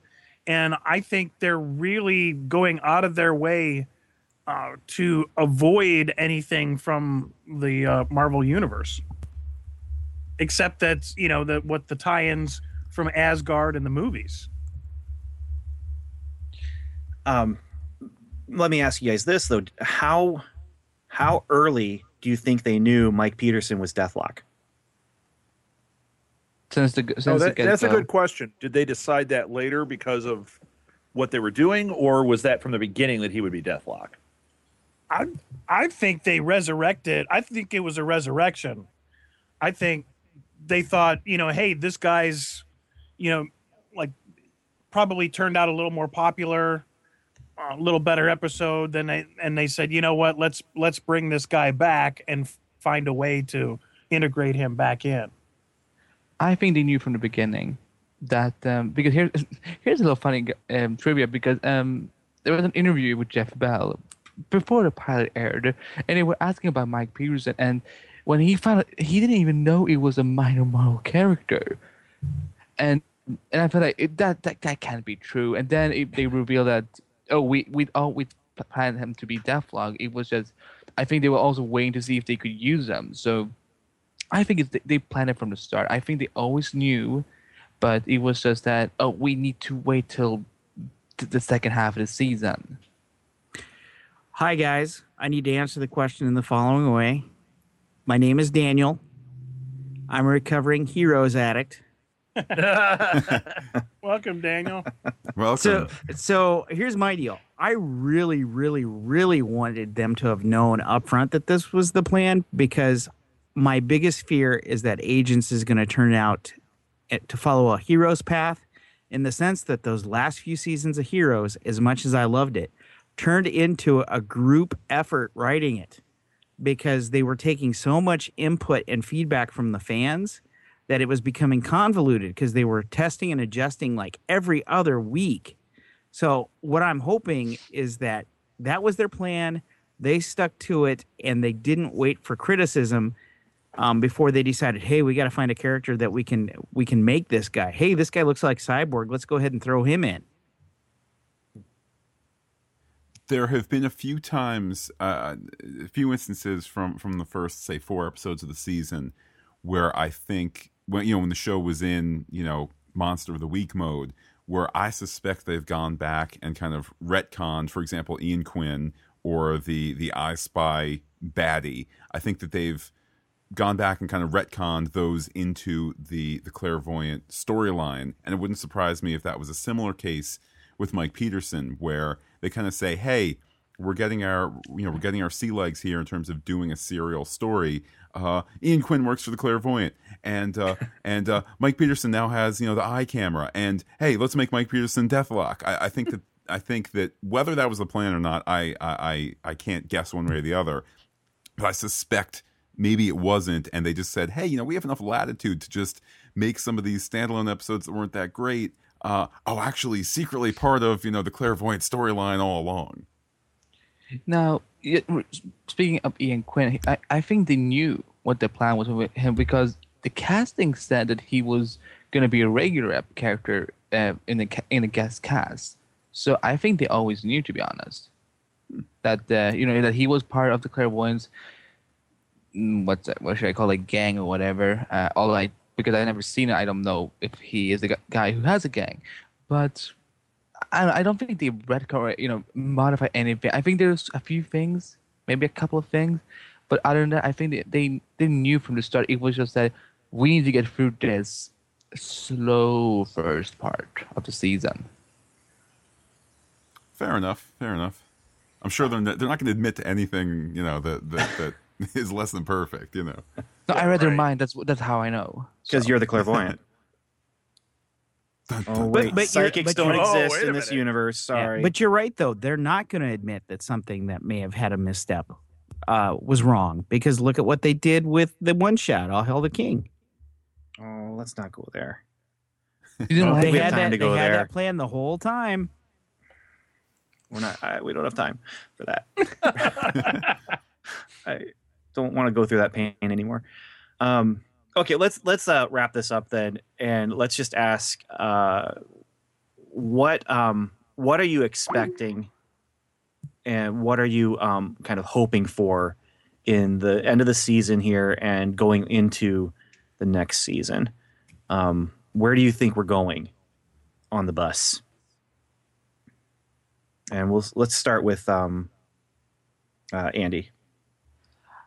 Honestly, and people are gonna hate me for this, but next season I think they need to ditch the bus. It's it's limiting them so much when it comes to the action stuff and so. I think that they look they can fly, they can use it you know to fly and so on, but I want to see more of them the action. I want to see more of the story take place outside, um, not in the plane. As cool as it is, I'm just saying. For these last couple of episodes, I'm you know because we, I, I don't know. Do you guys read the official description as soon as they get out or something? I do not. Okay, well, having read what I've read, like it's, I feel like this show is becoming more marvelly because that was one of my major, you know, major issues. Ma- I can't talk. Major issues at the in the first half because it's just you have this history, you have this universe, but like you, it's like they're they're trying purposely to get away from that. So I feel I, I like that it's becoming more marvelly. We know that Victoria Hand is coming back. Good lord, she's so gorgeous and awesome. And we we're seeing these you know either what's I say mi- mi- minor ages or something, but they're still awesome. So like Trip? it's yeah no no not triple. I mean um he's awesome. I mean Sitwell and Blake for example. Whoa, whoa! You did not just call Sitwell a minor agent. Okay, he's he's a, he's Sitwell um, is Sitwell is me, and we are Sitwell. Come on. Okay, okay, okay. He's okay. He's um. he's a- Daniel projects himself a lot on on things he It, sees it, on it- it's all right, but I, I just like that it's becoming more marvelly, and I think that's what they should keep doing. Like g- g- on the question of more original characters or not, of course there needs to be a balance of having original characters and, and characters from the comics or so on. It's just that I like seeing them using what they have and then some. So that's what I hope for the show to you know accept that you're part of this phenomenal franchise that has been a box office results like nuts for the past um when did Iron Man come out? 2007 2008. so it's been like six years now? Like just embrace that. Be proud of it. Accept that it's awesome. Like it's you know it's gonna make the, the show better and so on because there's so much you can tell us that we never seen before so that's what i'm hoping for it to embrace what it is Uh, enough said, guys. Rob, Jack. You know what? I, I'm going with the same thing. I, I actually agree with you. I wanted to embrace its marvility. How's that for a word? That's a good Uh, one. Yeah, thank you. And uh, I, I really do think that going into the next season, it's going to be more mythology mixed with. I mean, I think the mythology is going to get stronger. I think the monster of the week is going to literally be more monster of the week with Hulks and aliens and things coming into this more. And I also think Shield, the the, the, the figures we see on the bus right now are going to be more. I, I don't know if I say rogue, uh, because I think they're still part of Shield, but I think Shield after the events of Captain America is going to be very splintered. It's going to be a very different organization. I think these guys are going to be operating on their own a little bit more in a different way. So I, I think it's just going to be a little bit tougher show. Um, I don't think it's going to be, you know, Marvel's version of the Shield or anything with Coulson being Vic Mackey. Although, how awesome would that be? Uh, but I never saw it, so I don't know. Oh well, you know what? You need to get off this podcast and go marathon the hell out of that show. Hey, It's I was born in 1993. Like I was probably too young. When did that show come out? I don't know. I did, we we just marathoned it this summer. So you were born in '93. Yeah. Wow. I know that I. And some of us are thinking about older than that right now. yeah, some of us are thinking about, wow, I could be your dad. oh no! Ouch. You know, I was an E6 in the Army in 93 in Japan. Ah, so I was just sucking my thumb thumb then when you were doing that. Okay, cool. Well, Jack was sucking his thumb too, but that's a different story. Well, I'm doing that right now, but you can't see it over the podcast. That's for Oh, a podcaster. Goodness. All right. We hear the I sucking wa- sounds, Jack. I Jack- All right, those are my fiction. theories. Jack, Jack, You're what are you expecting, man? Well, hey, well, thanks for the uh, proper lead in. That was really great, Rob. Uh, you're welcome. Uh, we well, roll. there's.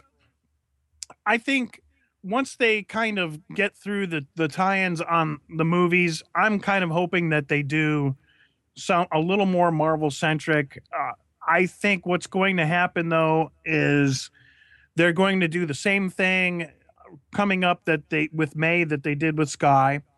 Uh, whoever she's reporting to, they're going to make us believe it's like she's some sort of rat and I, I don't know that I like the way that it's going, although they've already gone that direction. So that's just my my problem. But um, I think it's still going to be enough for her to lose trust with the team, and she'll be on the outs for a while. They'll all make hugs, and then May, you know, will be back driving the bus. Um, and I do think they're going to develop this thing with the the Kree and uh, and something with the Gamma. Uh, but personally, I like you know they've they've got Graviton on uh, on ice. They've got all these kind of things brewing. Uh, Blizzard. I w- yeah uh, yeah uh, the blizzard and it's that kind of building they give us a little seed okay you know we've had our we've had our fill of character development now now let's start bringing these characters out All right. Agents of S.H.I.E.L.D. Podcast from Fantastic Geek with a PH. What do you guys think? I was saying to Matt early on, um, what if the events of Captain America Winter Soldier are so catastrophic to S.H.I.E.L.D. That maybe the plan the entire time is that this has been a one season off show? Um, I don't Don't think that's, that. You make you make me scared.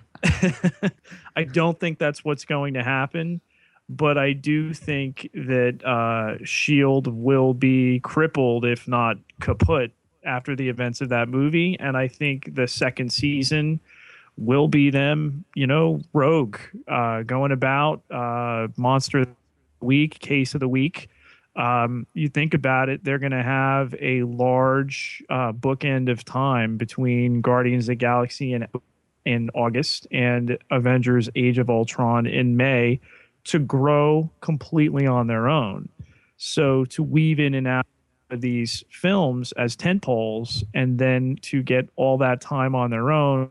Well, I mean, again, what if, uh, you know, the idea that they will be off on their own. They have this mode of transportation. They're pretty self sufficient. Um, you know, if Shield's crippled, if Shield is crushed, if Shield's no more, they could still do their thing. They have a command structure. Um, you know, I, I think between the the tentpoles of Guardians of the Galaxy and Avengers: Age of Ultron, you've got you know what ten months for them to grow on their own and do their thing, and we could you know pepper in the Marvel universe, but allow them to continue on their own. And I'm excited for uh, what that could bring. You know, it would be kind of fun if this show just really went off the rails during that time. Just really, instead of being so structured and typical TV show, if it really did, like, Shield is gone, everything's crazy, and uh, you know, I, I think that might be a real interesting way to go. You know, lots of aliens and Hulks and all sorts of weirdness going on that, like, up till now, it's been our world, and all of a sudden it would be like, wow, that's not our world at all. This is the Marvel universe. My Uh, number Matt. one theory, and there have been a few references here, and I've been like, oh, I can't wait to share this. A few references to Hulk and gamma radiation. Uh, maybe this is a crackpot theory, but something I'm sure I saw in the episode where where uh, Skye was was brought back from the dead. I am convinced that she had a red pulsing light moving up her chest towards her neck uh, a, a number of times in that scene. Just happened for a second. Maybe it was if it was that heartbeat monitor that's just you know a, a, prop. Maybe it was that, although I don't think so. I'm convinced of what I saw. I, I did some okay screen caps from ABC.com that I put on FantasticGeek.com. Um, I think that we're headed somewhere w- with you know that GH325 that was injected into her will somehow create you know a red sky or or a red hole. Yeah, yeah, yeah. That would be something like that. cool. Red Um, Make that happen. I really think that that's. I mean, at least that's a wish. I, I'm not. con- I'm not saying I'm convinced it will happen, but I'm wish hard convinced of what I saw. darn it. That's right. Uh, I mean, a couple other smaller things I'm I'm hoping to see. I really think for season two we're going to see Agent Triplett either added as a recurring cast member or you know like heavily recurring or full time cast member. Same thing with Maria Hill. If Cobie Smulders wants to you know continue to work full time, I know she said you know I might want to return to New York, which is what I would say if I wanted to play hardball with Marvel. Um, but I'm telling you, Red Sky. There's a future there in these seven episodes. Red Sky. Yeah, Oh, man, I'm hashtag- down Sky at night, Hashtag- Sailor's Delight. All right. I'm hashtagging that mother. I I just want to add one more thing, um, that I that I want to see for season two. We have these. I don't know if you've heard about these shows that are coming to Netflix. Like it was just like briefly announced a few mi- months ago. Um, I made reference to it earlier tonight. Maybe you weren't listening. I'm the There was. I don't announced need- with the governor of New York and, and Bob Iger.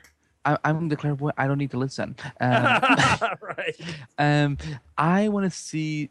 I know that those shows are not supposed to be spin-off shows, but I would love to see them do sort of like backdoor episodes for these characters in season two, so we can get a little taste of what they're like. Because we have to wait to 2015 for God's sake, what they to see those shows. So, an episode or two wouldn't hurt each of each and one of them. Yeah, I'm in Yeah. Mic drop. Daniel, what about you? Well, I, I think some people are going to dislike my very specific uh, predictions for season two. So uh, we're definitely going to get at least one Guardians of the Galaxy crossover, if not two. We're going to get things that lead us to Age of Ultron. I think we're going to have at least one episode in which we have to deal with the fallout and have to recognize the death of Trip. Because the clock's running. Clock's running on him. Daniel. Okay, keep going. Hmm. Um, wait, wait, wait. What do you mean the, the clock is running on him? Well, he's Daniel's only got convinced. three episodes, right? Three left. I, they're going to kill him because I like him. Um, Um, okay. The kiss of death. uh, and and I do think I think everybody's kind of on the same page. Uh, we're going to see something where our bus team, Little Shield, is on the run, and they could be on the run from Big Shield. We, we've gotten so many hints of this coming in our future. Fury not picking up calls, Fury keeping secrets, uh, trust the system, and Coulson no longer trusting the system. Whatever May's betrayal is, is probably something to do with Big Shield. Uh, there's just there's something coming where I think they're going to be off the grid sometime in the future. And season two seems like a good place to have little little Shield versus Big Shield. Yeah. And I here's here's my predictions. I've moved my prediction from the April 1st episode to the April 8th episode that we'll see Chris Evans in April 8th. And we will have wrap up to Coulson's Tahiti problems because that's what they've promised us. So I'm counting on that. Um, and in season two, Great Lakes Avengers. I'm just what? the Great Lakes Avengers, man. You know, Squirrel Girl. I think that would be awesome. Mr. Immortal, Doorman, Rob, don't Dinah. Big Bertha. I can't help it. Maybe you haven't heard our show. His theories are almost as bad as ours. the Great Lakes Avengers. Um, no, I just don't, I just really hope that they wrap things up, and I do kind of go along with. Um, I think it was you, Matt, who was saying um, that there's just gonna be such devastation from Winter Soldier that we get to see the aftermath of the movie play out in the TV show, and I think that that is an exciting, exciting prospect, which we haven't seen uh, anything like that. Even Star Trek never was able to really get into that kind of thing, where it was you know the big screen After Effects. We got to see them on the play out on the small screen. So I, I'm excited for that kind of thing. Um, all right, well, I think we are. We should probably wrap things up here. So I'm going to say a couple thanks here, and then you guys can uh, give your websites and and and promote your stuff here. Um, but I do want to say a big special thank you to uh, Daniel J. Lewis, who is the guy behind the Noodle.mx Noodle Mix Network, um, for letting us use this and helping me with the tech, even though we did have that one little snafu there. Um, and so huge thanks to Daniel and and the Noodle Mix Network. Really appreciate that. And I also want to say big thanks to you guys uh, for making this happen. Um, to uh, Matt and Pete and Rob and Jack and Andy and Daniel, um, making this work and and uh, actually be fun. So that's what I was hoping for. That's what I got. That first question about expectations. Yes. Okay. Expectations met. And I really am excited to do this again. Um, I listened to all your podcasts, so I knew that I was going to like what I was hearing. I was just hoping it, Oh, bless we you. get you along. had- so And um, you had to stick out with my voice for like 17 episodes. That, that that's So oh, sorry, man. Good content trumps whatever you think about your voice. So ah well, thank you. Um, yeah. So I do really, really appreciate that, guys. And so I would like you now to tell um, tell uh, all the listeners from all the different podcasts where you can be found, um, and and uh, you know just a brief brief little moment about your podcast or whatever you'd like to say about any network or anything like that. So um, let's go alphabetical order again and start with Agents of Shield podcast from or by Fantastic Geek with a PH. The Agents of S.H.I.E.L.D. Podcast by uh, Fantastic Geek, as you said with the PH, can be found at fantasticgeek.com. Also on iTunes. If you just search for Fantastic Geek, you'll find uh, links to uh, our uh, Agents S.H.I.E.L.D. podcast, our, uh, our um, you know, various other projects, and so forth. Pete, you want to hit Twitter? Yes. Well, uh, failed to mention too, we also have a pop culture uh, podcast, and uh, we have done some uh, Star Trek. We have a Star Trek Essentials podcast as well. Um, It's going to relaunch this summer. Exactly. Our uh, group Twitter is at Fantastic Geek, again with a PH. Uh, my personal Twitter is at Peter, P I E T E R, J, Ketelaar, K E T E L A A R. My personal Twitter is Looking Back Lost, a, a vestige of the Dharma Initiative. nice. All right. And uh, the helicarrier, heh, helicarrier, Andy. Uh, yeah, you can find us on Twitter at Shield Assemble, but I'm starting to seriously consider if I need to change that name because I, I don't think people think it's a podcast when they search for that name. So um, Shield Assemble uh, on the Twitter. Uh, we're part of AcrossTheHours.com. Um, and you can find us po- our podcast there. iTunes, just search, search for Across the Airways, and you will find Helicarrier among that feed. And um, yeah, I just you know while I'm here, I just want to say thank you to everyone who's listened because, as you know, my co-host he had to leave after episode two, so it became a ch- challenge for me to go, go on with the show. But um, sticking around, that's that's amazing, and so bless you guys. And uh, yeah, we're also we- we're on Stitcher Radio, and we're recently part now part of um, the Mix Network, uh, which uh, our show is streamed live Mondays at 10 p.m. Um, Miami time. So if you're listening to that app or that website, you you, you can enjoy Helicarrier there as well. And um, yeah, these you know the, you guys you're um, now you know the panel here of, of host. Um, you're it, it was amazing to do this with you, and I sure hope this isn't the last one. All right. Enough said. I mean, I'm not saying enough said. I'm saying time for hey, enough that's said. our line. yeah, hey, stop stepping on our lines. Uh, I'll I'll do the the business real quick, Jack, and then I'll pass to you. Um, thank you everybody for listening to this. Thank you guys for all taking part of this panel. This has been a blast. Uh, I love these roundtables. I think we need to keep doing things like this, uh, and and we need to do them around events. You know, like when the Blu-rays come out, let's do it. When uh, a movie comes out, why not? Right? Uh, and when there's a bye week like we had this time, why not? Uh, you can find our podcast all over the place. We're on like 30 different directories. If you've got a favorite, we're probably there under Enough Said Podcast, iTunes, Stitcher. We're even on TuneIn Radio, which is pretty cool. It's like a, its own radio station. Uh, you can find us on our website, which is www.southgatemedia.com. Nope, I said it wrong. Southgatemediagroup.com. I own it and I still say it wrong. Uh, and uh, you can follow me on Twitter at r southgate, and you can follow the show on Twitter at Nuff Said Podcast. Jack, take it away. My Twitter is at J Wengrosky. It's W E N G R O S K Y, spelled just like it sounds. And uh, for and uh, usually I get a couple laughs on that one. but uh, we I've got a uh, on the network the uh, I've got um, the Baker Street podcast and uh, the Blacklist SMG Blacklist podcast, and uh, the uh, Twitter on that is at the Blacklist Pod, and that's that's weekly with the kind of a James Spader centric thing. But um, yeah, that that's In it here. Ultron. And Ultron. yeah, right. And Daniel, welcome to level seven. Yeah, well, we- we can be found at welcome to level7.com.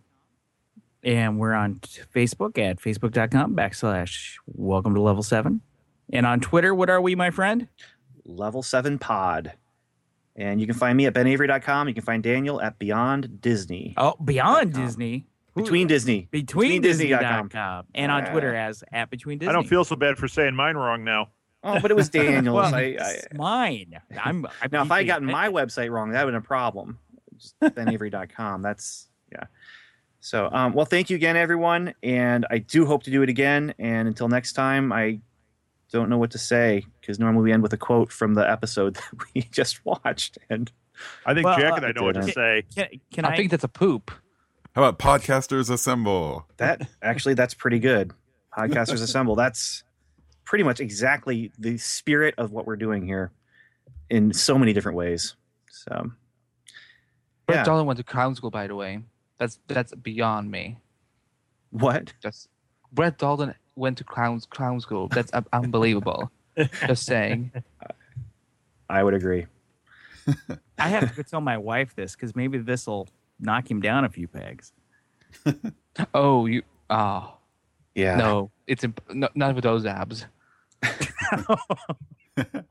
That's All what I'm right. On that note, I think it's time to say goodbye. And This really was fantastic. it's Thank time you to again, say Ben. enough said. Yes, thank Yeah. you, Ben. Enough said. On the Yeah. Jack. Thanks, everyone. Adios. Bye Bye bye. now. Well, Pete, here we are back, just you and me to wrap up the podcast. Certainly was nice getting together with the whole podcast roundtable. Lots of fun, eh? A delight. Uh, it certainly was. It was done in the the proper spirit of kind of podcasting goodness. So, Pete, we obviously have uh, seven episodes and one movie ahead of us in the next seven weeks. So, plenty of podcasting ahead of us. Exciting times ahead. It is, and you know, very much looking forward to the film. It's a treat to get these and to have the series on top of that is the cherry on the sundae. Now, Pete, before we wrap things up, probably, not even probably, once this all gets stitched together over the two hour mark, for people who've made it this far, what uh, what goodies are in store for the future? Well, we have an incentive for you if you can help us out with a little something, something, as the kids like to say. Uh, we're looking to build upon our reviews on iTunes. And for that, we are entering all new reviews that are put onto iTunes into a raffle that will be drawn the night of the uh, Agents of Se- Shield season one finale, which is Tuesday, uh, uh, May 12th, uh, to receive the Funko Agent Coulson bobblehead, uh, one of a kind, on pre order. And uh, you could be that lucky person by submitting your review of the Agents of S.H.I.E.L.D. podcast by Fantastic Geek through iTunes. And we would just ask if you do leave a review, please also um, just shoot us an email after you've done it, just kind of sharing your iTunes name, just because there's not really a way to, you know, like if we say, oh, the winner is, you know, Bob. loves music guy. Well, who could that be? You know, so if you this way just ahead of time, oh, hey, you know, Fred emailed us and said, you know, that he's, uh, you know, loves music guy. So that way we can uh, get you your prize. Indeed. Well, that, Pete, I think it's just about Betty by time. And uh, so I will just say uh, namaste to all our listeners and give you either the final word if you have one, or if not, your final your final goodbye. See ya.